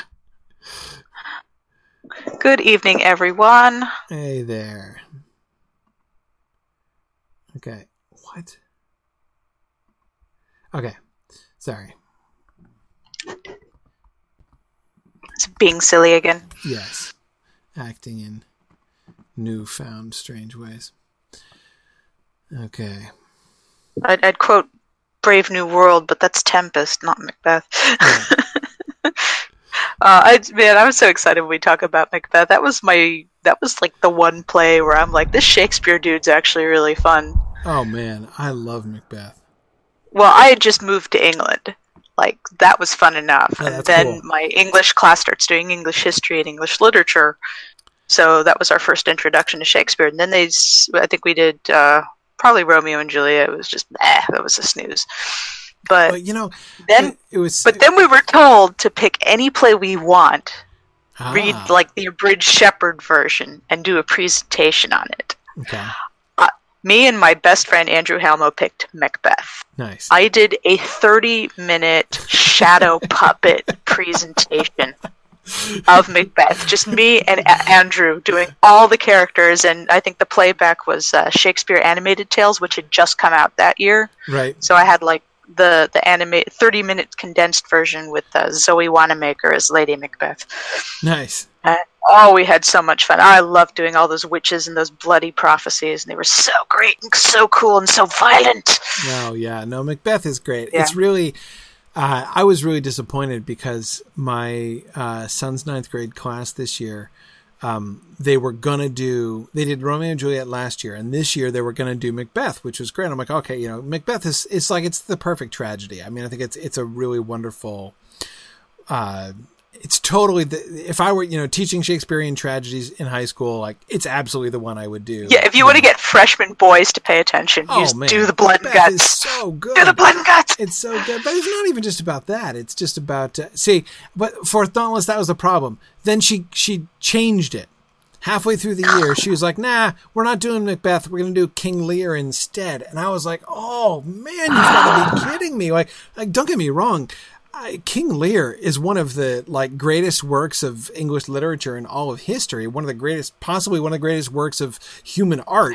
However, it is way over the head of ninth graders. Like, I mean, Yeah. I, you know, the last time I read King Lear, I was like maybe 35 and I'm like, you know, I'm still not old enough for this play. Like, I, like it's, I know I don't Yeah. really fully get it. Yeah, fourteen-year-olds can really relate to the, the, the lingering threat of mortality and aging and watching your children get older and defy I you. mean, oh, there's, I mean, it's amazing. There's so much in King Lear. Um, but yeah, it's just, it's Yeah. too much. It is just too much. Yeah, It's, and, and it's, I didn't understand one lick of it when I was no, a kid. No, yeah. I mean, I read it. it I don't. I, I, I don't think I really got it at all. Um, for Yeah. like the first four times I read it, and then even after that, I was like, okay, I still only feel that I am like, you know, seeing around the like very fringes of what's going on here. So Yeah, Um, yeah. it's Still don't know why people name their daughter Reagan. yeah. Do not get that. yeah um but um but yeah so no i i just I, again it's not that i dislike king lear it's that i admire the heck out of king lear i think it's it's it's amazing but it's just too amazing for high school kids it's it's not a Yeah. it is a terrible introduction to like shakespearean tragedy um I'd go with Macbeth. Not not only would I go, I- I'd I'd go with Othello. Before I mean, Othello's a little racier, right? You know, you get lots more sex jokes in in uh, uh, you know, a much more sexually oriented plot, obviously, uh, in Yeah. Othello. But um, but still, I mean, still way better. Like they're way readier for the kind of stuff that goes on. Uh, Yeah. uh, that goes on in Othello than they are for what goes on in Lear. Definitely. Well, Anyway, what had just come out in the know, theaters let's, uh, then was uh. Yeah, Kenneth Branagh's Much Ado. About Nothing. Yeah, So yeah. that was, as, as a soppy 12 year old girl with dreams of romance, that was actually a pretty good one. Yeah, no, I mean, I, I I like a lot of uh, Branagh's Shakespeare adaptations. Actually, not all, Yeah. but, but well, of he, them. he is Benedict. He is. That was really good. Yeah, I mean, I thought that was a particularly Yeah. good one. That's the one with Keanu Reeves, isn't it? As uh, yeah. uh, I would, you- my, oh, my brother and I do a great impersonation of Oh, him. I would rather be a thorn in his side than a rose in his grace. Yeah. Therefore, let me be as I am and seek not to alter me. Uh, yeah, man, Keanu Reeves just not not really ready for the Shakespearean Shakespeare. stage. Yeah, yeah, no. God bless him. Glad he's doing. Glad he's doing Ted again. yes. Yes. Anyway, okay, so we're going. Where are we going? We're going to Angmar again. Um, and I think like before we have uh, little choice. So let's. Though actually, I want to. So let's go to Esteldín. From there, I don't want to slow horse. I want to. I want to ride it from there because I want to go a different way. Okay. Um, but uh, okay, yeah. So because I, I, I want to go um, tonight, I want to explore the l- pretty much the last part of Angmar that we can go before we cross the statues. so and so I want to go up the uh, the other path where we Okay. went at the beginning, near where we went at the beginning. Okay. Yep. All right. Um. Yeah. All right. Mount up. All right. Here we are. I'll just wait for a few other stragglers in case there are any. Um.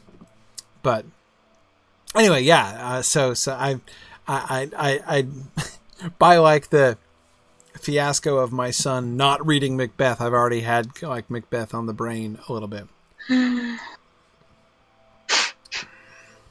That's fun. I had to really, I had to really restrain myself too because, uh, you know, he was telling me it's like, oh yeah, so I have a, I have a, I have an English quiz, and I'm like, oh, what's your quiz on? And she's like, it's on, you know, stuff about tragedy, and I'm like, oh no, oh no, I'm like, tell me, tell me you didn't get taught about tragic flaws, and he's like, yeah, we learned about tragic flaws, and I'm like, oh. Like, um, do I tell him now about how that's all like a mistake and a mistranslation of Aristotle, or do I wait till after the cl- so as not to undermine his teacher? Uh, Uh, wait till he starts writing fiction and then Yeah, point out tragic flaws, not a character, uh, not a character trait. yeah, That's exactly. It's not like something. It's not like a congenital defect Macbeth was born with. And that's what I love about, mm, you Alright, know, let's take off here. Aragorn as a character. So many people have tried to ape Aragorn and Strider as a character by making them these sort of lone wolf characters with tragic flaws. Right, Now, right. point of Aragorn has this air of tragedy about him, but we don't spend the entire time thinking about what a tragic figure he is. Right, he brings exactly. that to the character without hitting us over the head with how, how maligned he is.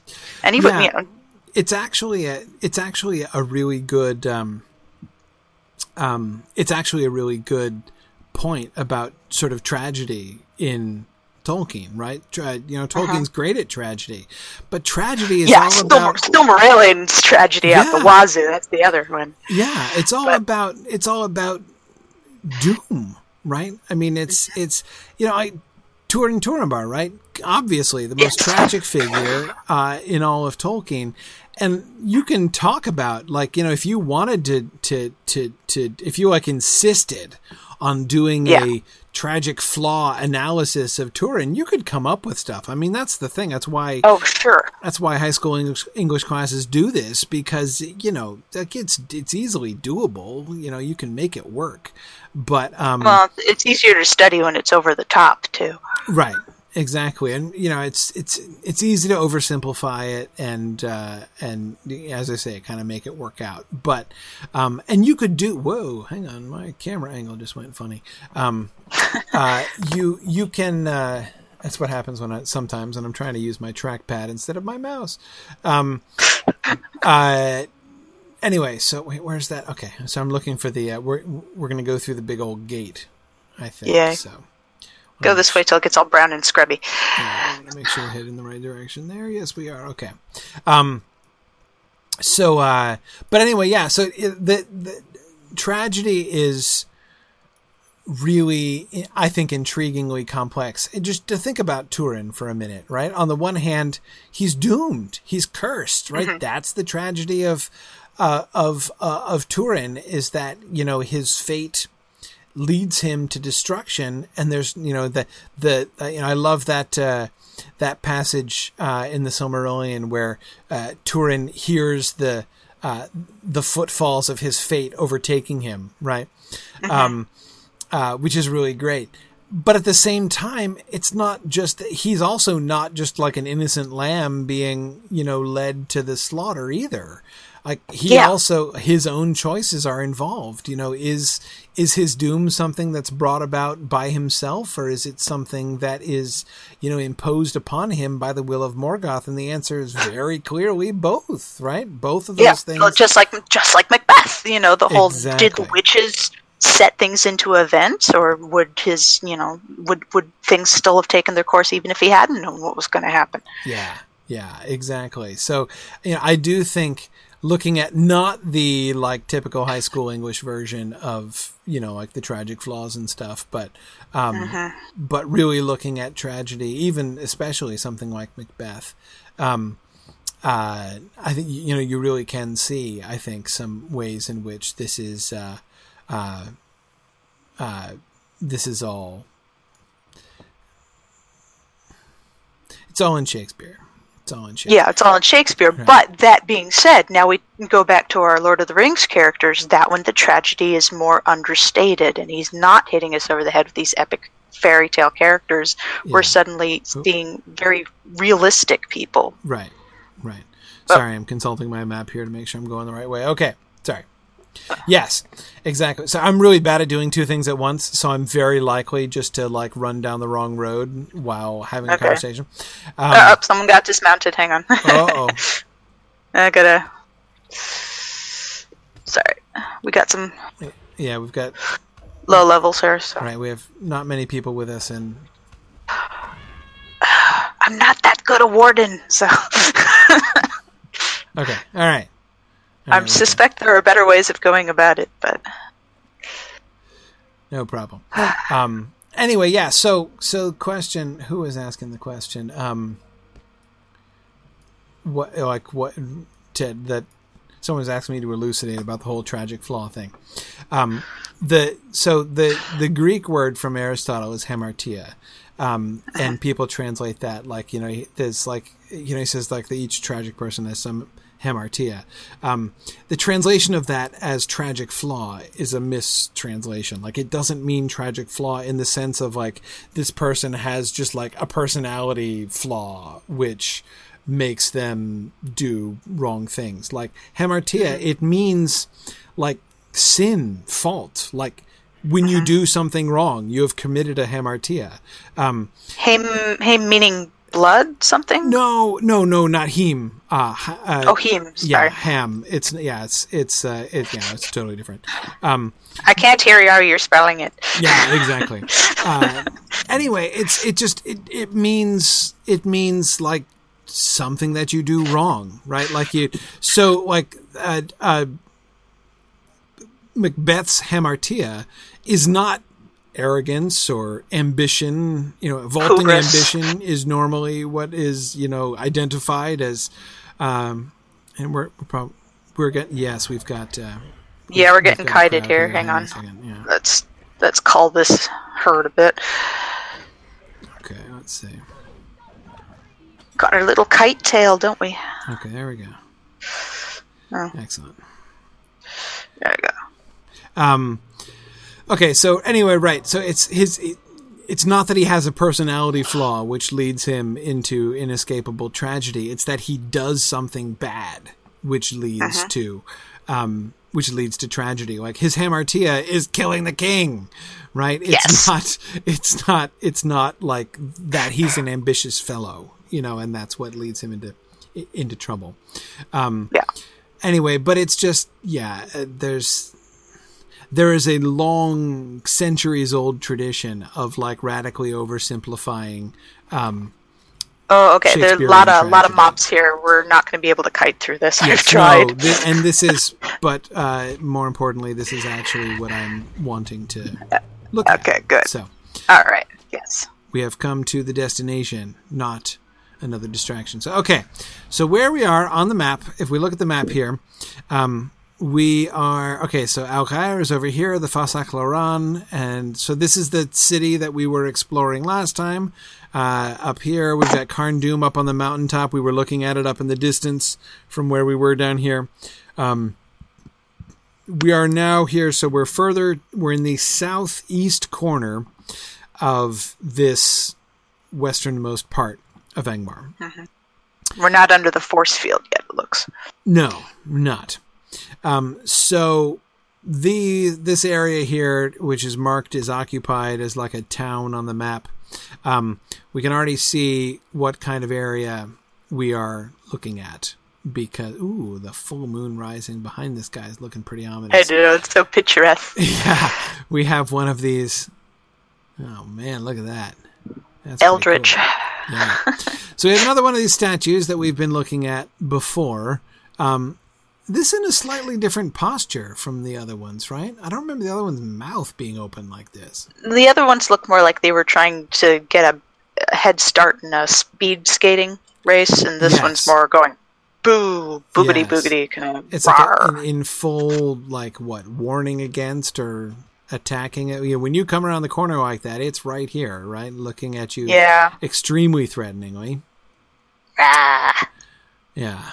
Um, yeah, and I don't see, other than its posture and attitude, I don't see any real differences between this and the other statues we've been looking at. Oh, we lost the moon and got the purple lightning now, don't we? Yes. Uh, the moon is just behind that hill, I think, now. N- Well, no, where I'm standing, it's all purple lightning now. The moon's gone. Right. No, I, I think the moon is just not high enough. I think it's just right behind this. We were getting the purple lightning before, too. Oh, that's true. Yeah. Yeah. Okay. It's Anyway. atmospheric, maybe. So when we come over here, well, I wouldn't need to go. We don't, we don't need to fight everybody in this whole area, but Yeah. um, or you can if you want to. But um, Just get one in front. I don't. yeah, yeah. the thing that we notice here is we see an old fortification and also a wooden palisade. Now, I don't want to go Yeah. all the way through this gate because this gate is interesting in the fact that there's a cliff right on the other side of it. Um, yeah. this is the same style of stonework that we've been seeing around, right? Like this is thinking back to the the different kind of phases of construction that we were looking at in the ruin that we were examining last time. Yeah, that strange, oily, patina, dark metal. Yeah, I think this is the this is the old Angmar, or is it the is this new building on the old? Is this, is the black part new and the the the the the sort of foundation stone old?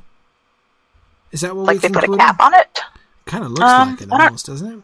I don't know. The part of the this bit on the side with the lines coming down almost looks like it's made to be seamless. Like it's part of the same construction. Right.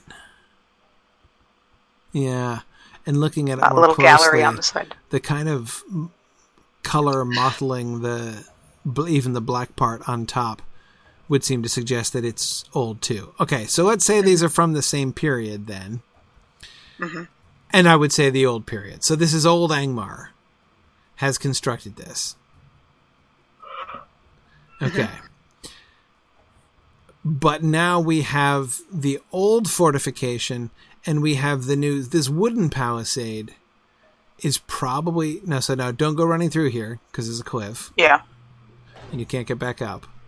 Um so we can see this wall continuing around as if almost as if this cliff were itself like inhabited like there were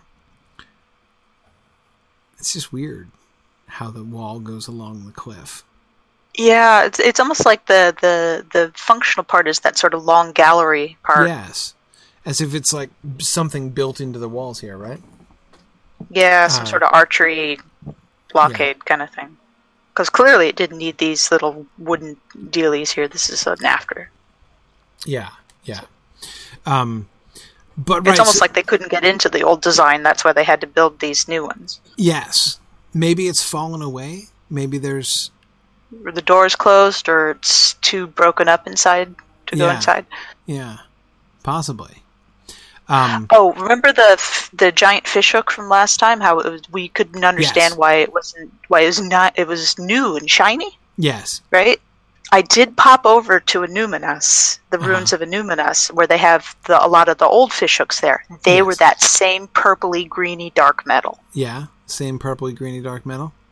Not the new shiny metal that we saw the new fish hook in. Okay. Okay. So that So was that was like, definitely yeah, this is the- this is the- a new edition that's new based on the shrine old design. imposed on the yes. Okay. Yeah. That's the new order of Angmar. Okay. Mhm. But of course, the fact that we have these wooden palisades butting right up against these old walls shows that we have. Oh, see, look, there's a goblin right there among us. Um, because this is a goblin camp down below. Yeah.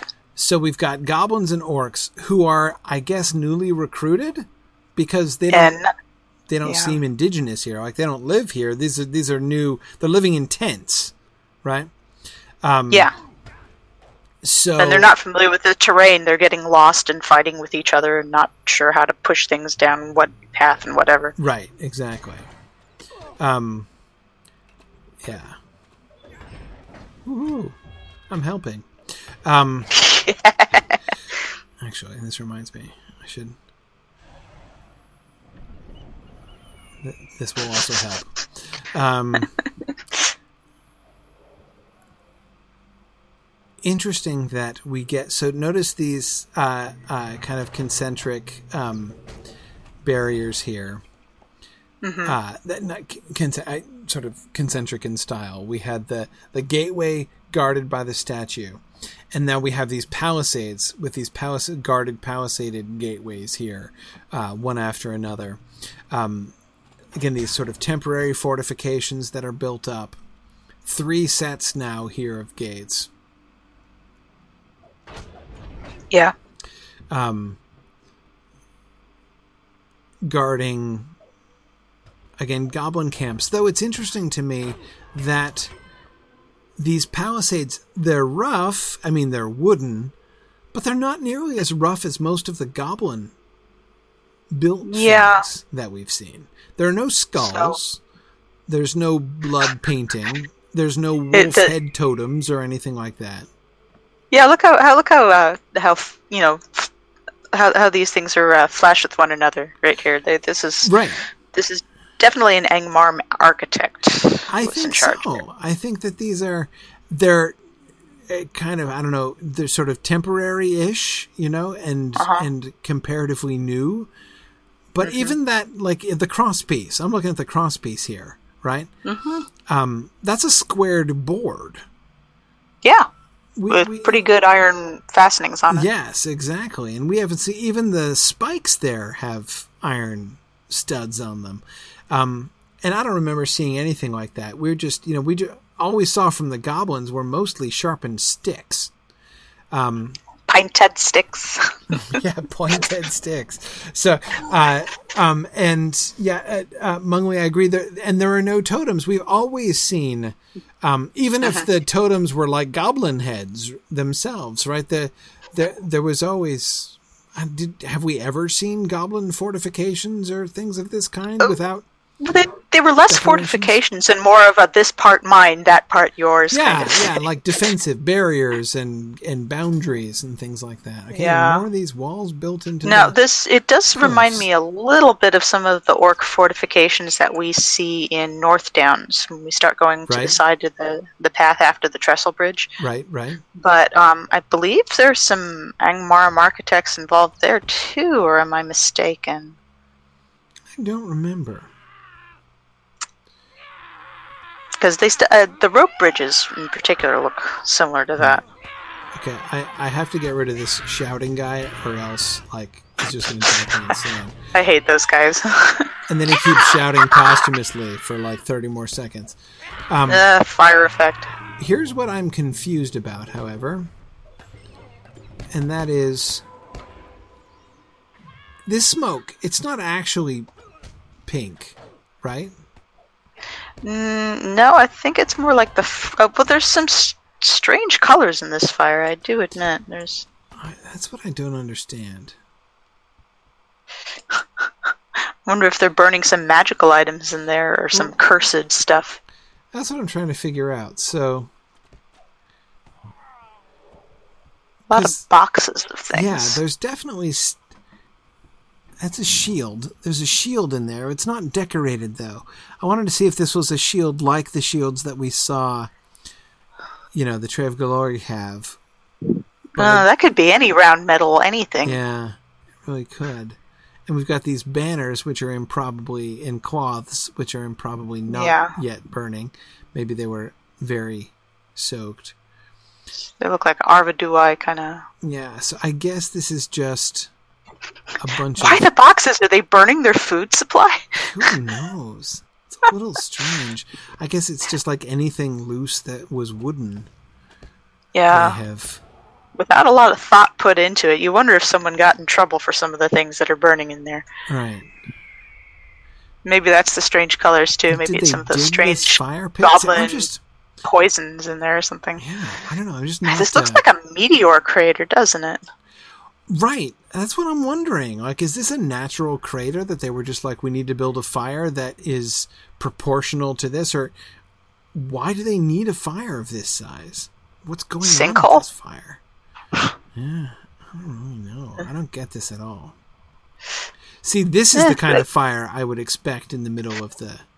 And this is, of it course, the like they- camp. That's the cliff yeah. that we were on the top side of just a little while before. Yeah, I don't think they made that pit. I think that was a natural thing that they decided to take advantage of.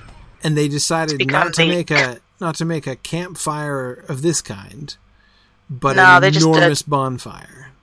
Communal trash pile slash toilet, probably. Okay, because they just they're just they're just burning things. It's it's the town dump, as Crystal Eowyn says.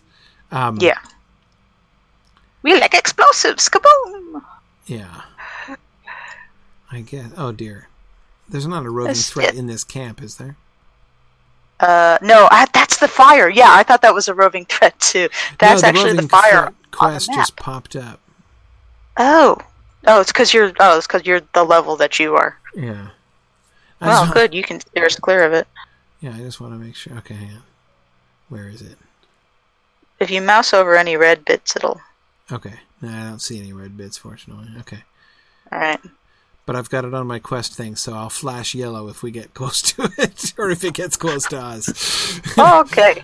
okay. Anyway, anyway, all right. So it,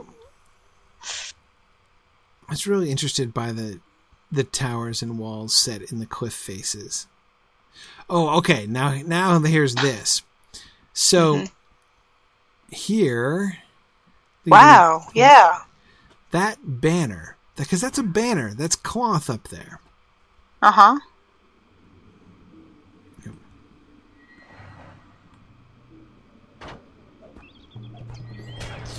Okay.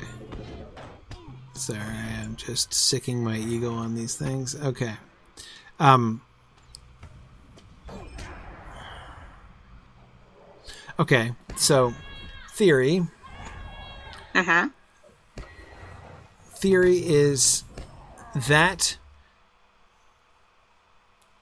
that gateway thing, so like the main kind of archway there is old construction, but Uh-huh. That the t- okay, so the eagle's being in a little inconvenient here. Um, it's like right in my line of sight, blocking what I'm trying to. learn. Okay, That is the problem with CPATs. yes. Okay. Sorry. So, um, uh, I think that this the frame that's holding the banner up top is new. Yeah, I agree. It looks exactly like the new metal we saw and the new Exactly. totem we saw. Exactly, and it looks so, and it's different from the from the old stone and metal. Uh, so that we ha- so this is an old Angmarim construction, but they've erected this new thing just to display this banner, which is displayed cool really looking. prominently, and it's it's huge. Okay, Th- They definitely got that out of mothballs. yeah. Well, it's all raggedy. So what is it? I can't Uh, see it. I is it an iron? Well, it's like definitely some sort of crown looking, but it's it not- looks like a crown. What was there an archway beneath it? yeah, it looks like a archway. It does look very much like the sort of arabesque archway we've seen I can't remember. somewhere before, but I can't remember ever seeing this banner anywhere. Me neither. And I feel like we should see it. It's it. really or interesting. Maybe we're gonna see it inside Carn Dûm. Maybe. Is this an old Carn Dûm banner? In which case, it's in pretty poor shape. Now we know that Orc and Goblin banners are often in very poor shape, right? When they display them, they're often ragged. Um, that's not surprising, but um, This looks really like good and fallen into disrepair. Though you almost feel like it's supposed to go the whole length exactly. as well. yes, you do. all that's left. do.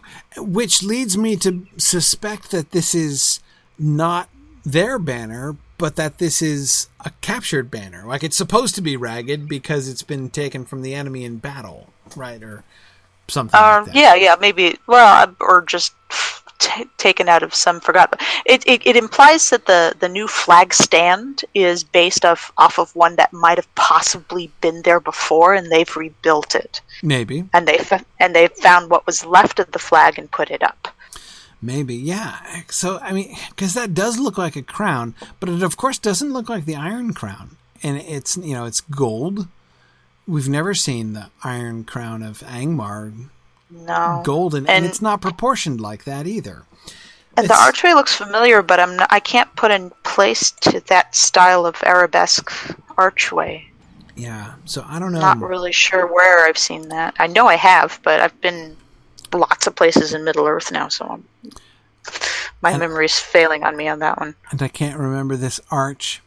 So anyway, if anybody knows where we can see either another version of this same raggedy version of this standard up closer, or where we could find a uh, um, where we could find a, a, better version of it, like a, an untorn version uh, of this, I would love to learn that. I would love to to to know where we could see that because I don't know where. To Yeah, to give us a screen grab or, or give us the coordinates or something like that, and we'll try to make a trip out Yeah, on a different server. exactly. Um. Okay. Well, there's one more part of this area that we can look at. I know it's getting late because I stayed Yeah. late in class, but we'll just I'll just explore around the corner here. Man, the terrain here, uh, like these these sort of granite-looking rocks, really do look like they're eating what was left of Yes. the old architecture. You can tell there's been not just uh, change of governments here. There's been like tectonic shifts since. Yes. Ooh, look, a tree. Something we haven't seen in any any of these Huh? camps over here. Up here in this other camp over here. So Oh. this is an adjacent camp. But now notice that we get here camps that are I keep hitting the wrong Oh yeah, it is like a yeah. This looks just like the like in Algair, like the Trave Galo. In fact, it's got Oh like yeah, the yeah. standard uh, uh, weapons rack here. Weapons rack, orange segment, Ooh, bunk beds. Triskel. Hey, that's fun. We've got Oh, yeah. beds in here. Oh, Hey, yeah. those are totally like Eglain run bunk beds there. Yeah, yeah. So, the, oh, hang on a second. See somebody being shot here. Okay. Oh yeah. Um, Yeah, they'll do that. and this pavilion here, this tent, hmm looks just like we saw out on the North Downs. We also see some of these in Algair, don't we? And they look like the ones that we see in Illuminous as well. Yep. oh, and there's your other Eldritch statue with a different pose on that. That one's not bending over. He looks like he's he looks like he's getting his towel off and ready to get in the bath. he kind of does. He kind of does. Um, Sorry.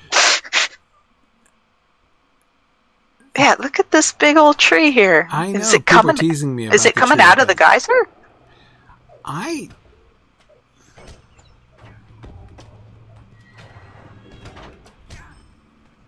I don't know. I'm trying to go around the base of it here. It looks like. So this tree is completely dead. It was. This is really strange. It's devoured by the geyser? Or That's not how they work.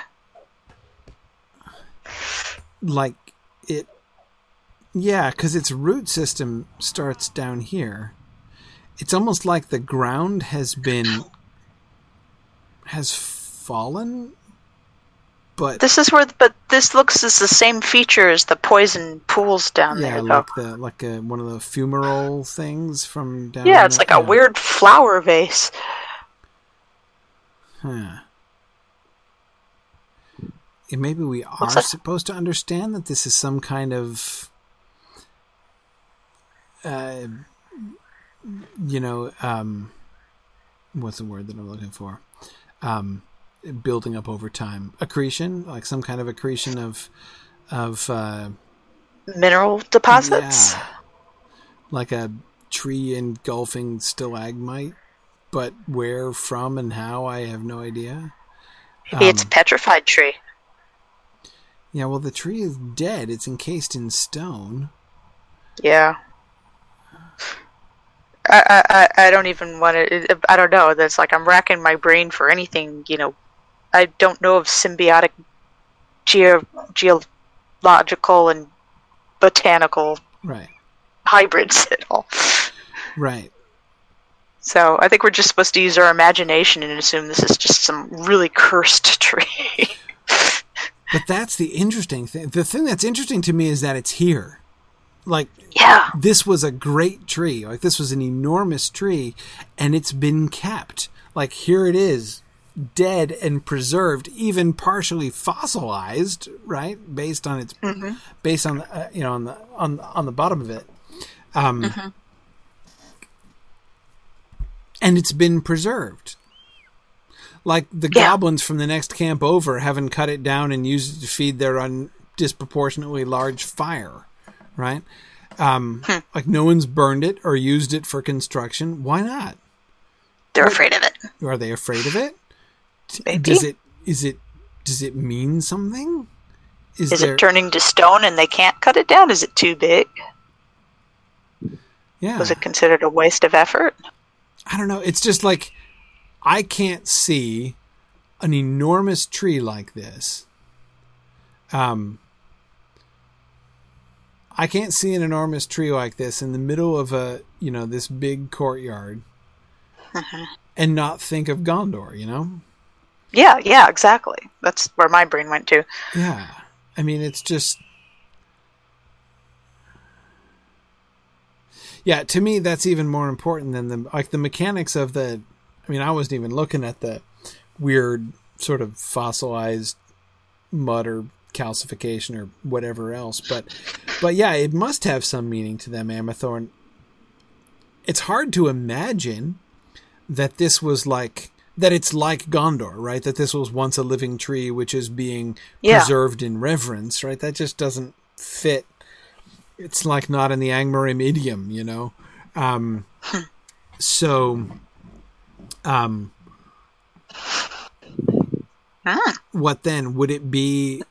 More in their idiom would be this was once a great tree that you know was, um, this was one, once a great tree that was like you know good and famous and excellent and has been conquered and destroyed and kept as a trophy you know after it was dead.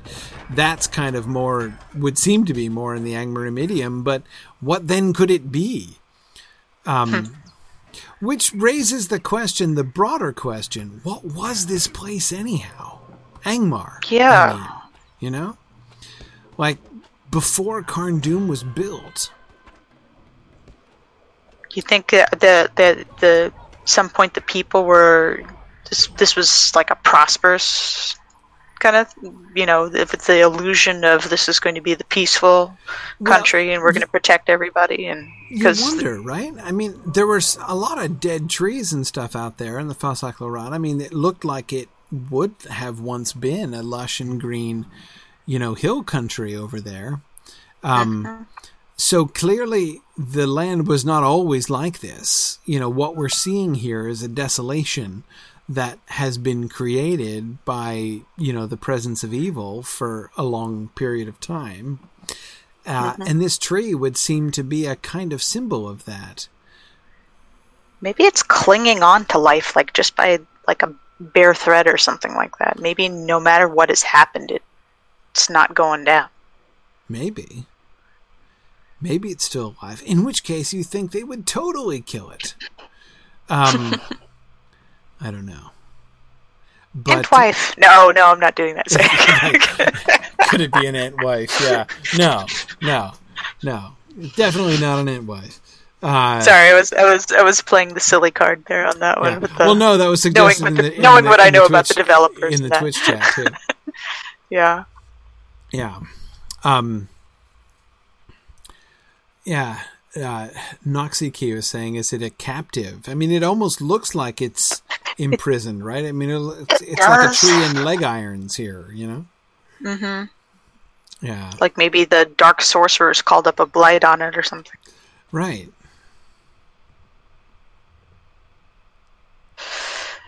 I don't know. And then all around here, because it, it, it look past the tents, right? Forget about the tents, Mm-hmm. which are obviously new and temporary structures. Mm-hmm. Look at what this would have been when this tree was green. a courtyard. A courtyard, and all around we've got these cliffs on three sides. Okay, two sides. We've got a wall on the third side, and these walls set into the cliffs all around. This would have been a big courtyard. So apparently, this whole so these walls are not defensive structures. These walls are what the outer faces, at least of. So like the this whole this was a this was a city that was set into the walls here Like a re- yeah, like residences into or the cliffs, right? So that- yeah, yeah. So that people lived inside Like the a cliffs and like a like a circular lead kind of deal. right, right. Um, and this was a big it's, old. it's a reminder. It, it's a reminder that the Witch King was once a human who had who needed fresh air, who needed you know renewable resources, who Is it- I needed mean- beautiful things to look at. You know, the the walls, you know, the buildings, the habitations here built into the cliffs all around this courtyard that housed this great huge tree which towers even over the walls even equal to the lower portions of this tower set up in the cliffside higher up down there to the south um, this huge tree obviously would have been there you know when all Maybe not this was big. yeah maybe it wasn't maybe it wasn't this big, but maybe it was. I mean, maybe it's been dead for you know hundreds of years. I don't know, Mm. but um, yeah. Deathman forty two is asking, "Is it a sapling of the white tree now corrupted?" Um, I again like this seems like a deliberate echo. it does. It just- it's it does feel like like just some sort of lost seed that found its way into a kingdom of man it was not entitled to be in, Yeah. or was not entitled to have it, I should say.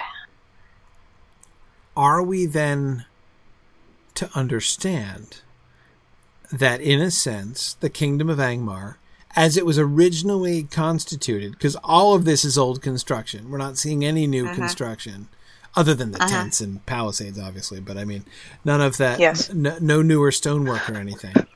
Um, so all of the construction that we're able to see here is from the old angmar before the down the first downfall of angmar so hundreds of years before um, under the Witch King himself, so that the Witch King was establishing this. That that it's are we to understand that it's actually kind of a memory of Gondor, or a parody of Gondor, or a It, A- it a uh, yeah, it's echo? either it's either similar to Gondor, like you know they came from the same place, had the same roots, same architectural styles and technological advances, or Mm-hmm. it does remind me a bit of you know the, Tolkien's comment that evil can never create; it can only ape.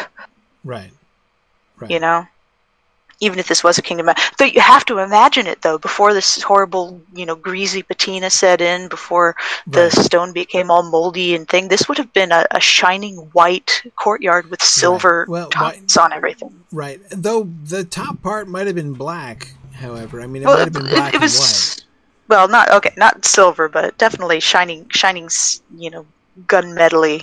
Right, gunmetal. I can would- see. Yeah, yeah, exactly. But no, for Thalass, I'm not imagining the Witch King living here prior to his corruption. It would have been after his corruption. Yes, um, it would have been built by the Witch King as the Witch King when he's setting. So it would have to be a parody. It'd have to be a mockery, or at least, a, I mean, maybe even some kind of, I don't know what, longing imitation of or something. Uh, or a reward for his loyal subjects. Remember, they would want to, you know, he'd want to Right. reward his the people who are faithful to them with nice apartments and beautiful courtyards and sparkling fountains. yes, yes, yes. And Emma was this part of the Northern Kingdom? I don't think we've seen any evidence of that. There's nothing seen- Rudauran about it for sure. No, there's no. We haven't seen anything here, any stonework or anything, any ruins. Um, we haven't seen a single Numenorian star anywhere since we came to Angmar. Um, Yeah. uh, as you say, nothing even Rudauran. That was all south of here. Um, Yeah, yeah. Interesting. Well, this is cool. I had I I didn't even notice this tree before. That was I literally just noticed it as we were coming in from the outside there. Every Um, time I've been in this area, I've been running with a crowd of 50 Angmar behind me. Yeah. It's true. I have never had the leisure before of just standing here in the courtyard and imagining what this must have looked like 500 years before. Um, yeah, yeah. Um, yeah, no, uh, Brick Tales, we don't know anything about where the Witch King came from originally. Um, we know that three of the Nazgul were Numenorians, um, originally, you know, came from Numenorian blood but that's all we know. We're, um, you know, we're, we're we're told very little about the backstory uh, of the Nazgul, uh, and in particular can- of the Witch King. We could always make a guess that the Witch King was a black Numenorian, but Yeah, we could guess, but we're not even told that much for sure. Um, yeah. So, uh, Well, and that's that is a question. Is this aping maybe not Gondor but Numenor? but Numenor itself, yes, yes, Yeah. exactly. I was just thinking the same thing. Um, so that they like the tall towers. right, That'd be great yeah. to survive a flood in. Yeah, exactly. Ah, so that was so. So we've got a little like a little pseudo Meneltarma over here, right? The, the thing up in the south, right? Yeah. Okay. Right. Yeah. So it wouldn't be an imitation of Gondor, as you say. It would bear this just as the the the um you know the tree and the courtyard in Minas Tirith is a memory of Gondor of of Numenor. So this would be a memory of Numenor if the Witch King were Numenorian. And and of course Tinnudir is also sort of a, a version and you know Yes. a- assumed to be Yes. a copy of Numenor. So we're seeing everyone's interpretations of a white shining city. Yeah. Yeah. That's kind of cool. It is kind of cool. Um. So what was this called? Balrova is what this place is called. Okay. Um, yeah. And I wonder. This seems like it was probably beachfront. Also thinking of Tinnudir, right? just- Beachfront property. this was beachfront property. If we go back outside our, uh, and That also explains that random sinkhole. right, because see right here, like immediately outside these walls, is down into the lower terrain, which is wet, and one could easily imagine may once have been wetter than it currently is. Oh, I also like how they sort of mimic the salt deposits you'd see Yeah. on a dried up seabed. Yes, exactly. Yeah. But um okay. Anyway, we'll go down to the dried up seabed next time. So Yeah, I think so. and I should so I should let everybody go because it's super late. Um, Yeah, it is. okay, so um, thank you all for joining me. Let's not forget now. I think we have we have come to the end. So by next week's field trip, we're gonna have to cross the, or uh, I believe we'll be crossing the boundaries. The Watchers. Yeah, the Watchers. Um, so you do have to pick up the epic quest line and do a couple of the epic quests in order to get Book past, six. Uh, yeah, book six Book six starts in Esteldín. starts in Esteldín. I think you might be able to pick up the uh, quest from uh, what's his name, uh, Coronir up in. Uh, no, no, you have to get you have, to start get the intro for. You have to start it in Esteldín. I've I spent so many times running around Okay, O'Hare looking for Coroner. okay, all right. So pick it up in Esteldín, and uh, which server are we on next week? Let me see. I did have that open and I closed it. Story of my life. Let's see. Do do do. Uh, Landroval. Landroval. Okay, all right. We're on Landroval next week. Whew, that'll be a little All bit right. easier. Okay. Yeah, just Awesome. a bit. so Landroval next time, and we'll be going past the Watchers. Probably, at least we're coming right up to the very brink of it here, so we should be prepared for that. Um, all right. So thanks everybody for joining us, and we will see you guys next week. Bye, everybody. Bye. Thanks for joining me on this epic exploration of The Lord of the Rings and of Standing Stone's video adaptation of Tolkien's story. If you are having even half the fun I'm having on this journey, I hope you will consider supporting the project by donating at signumuniversity.org/fund.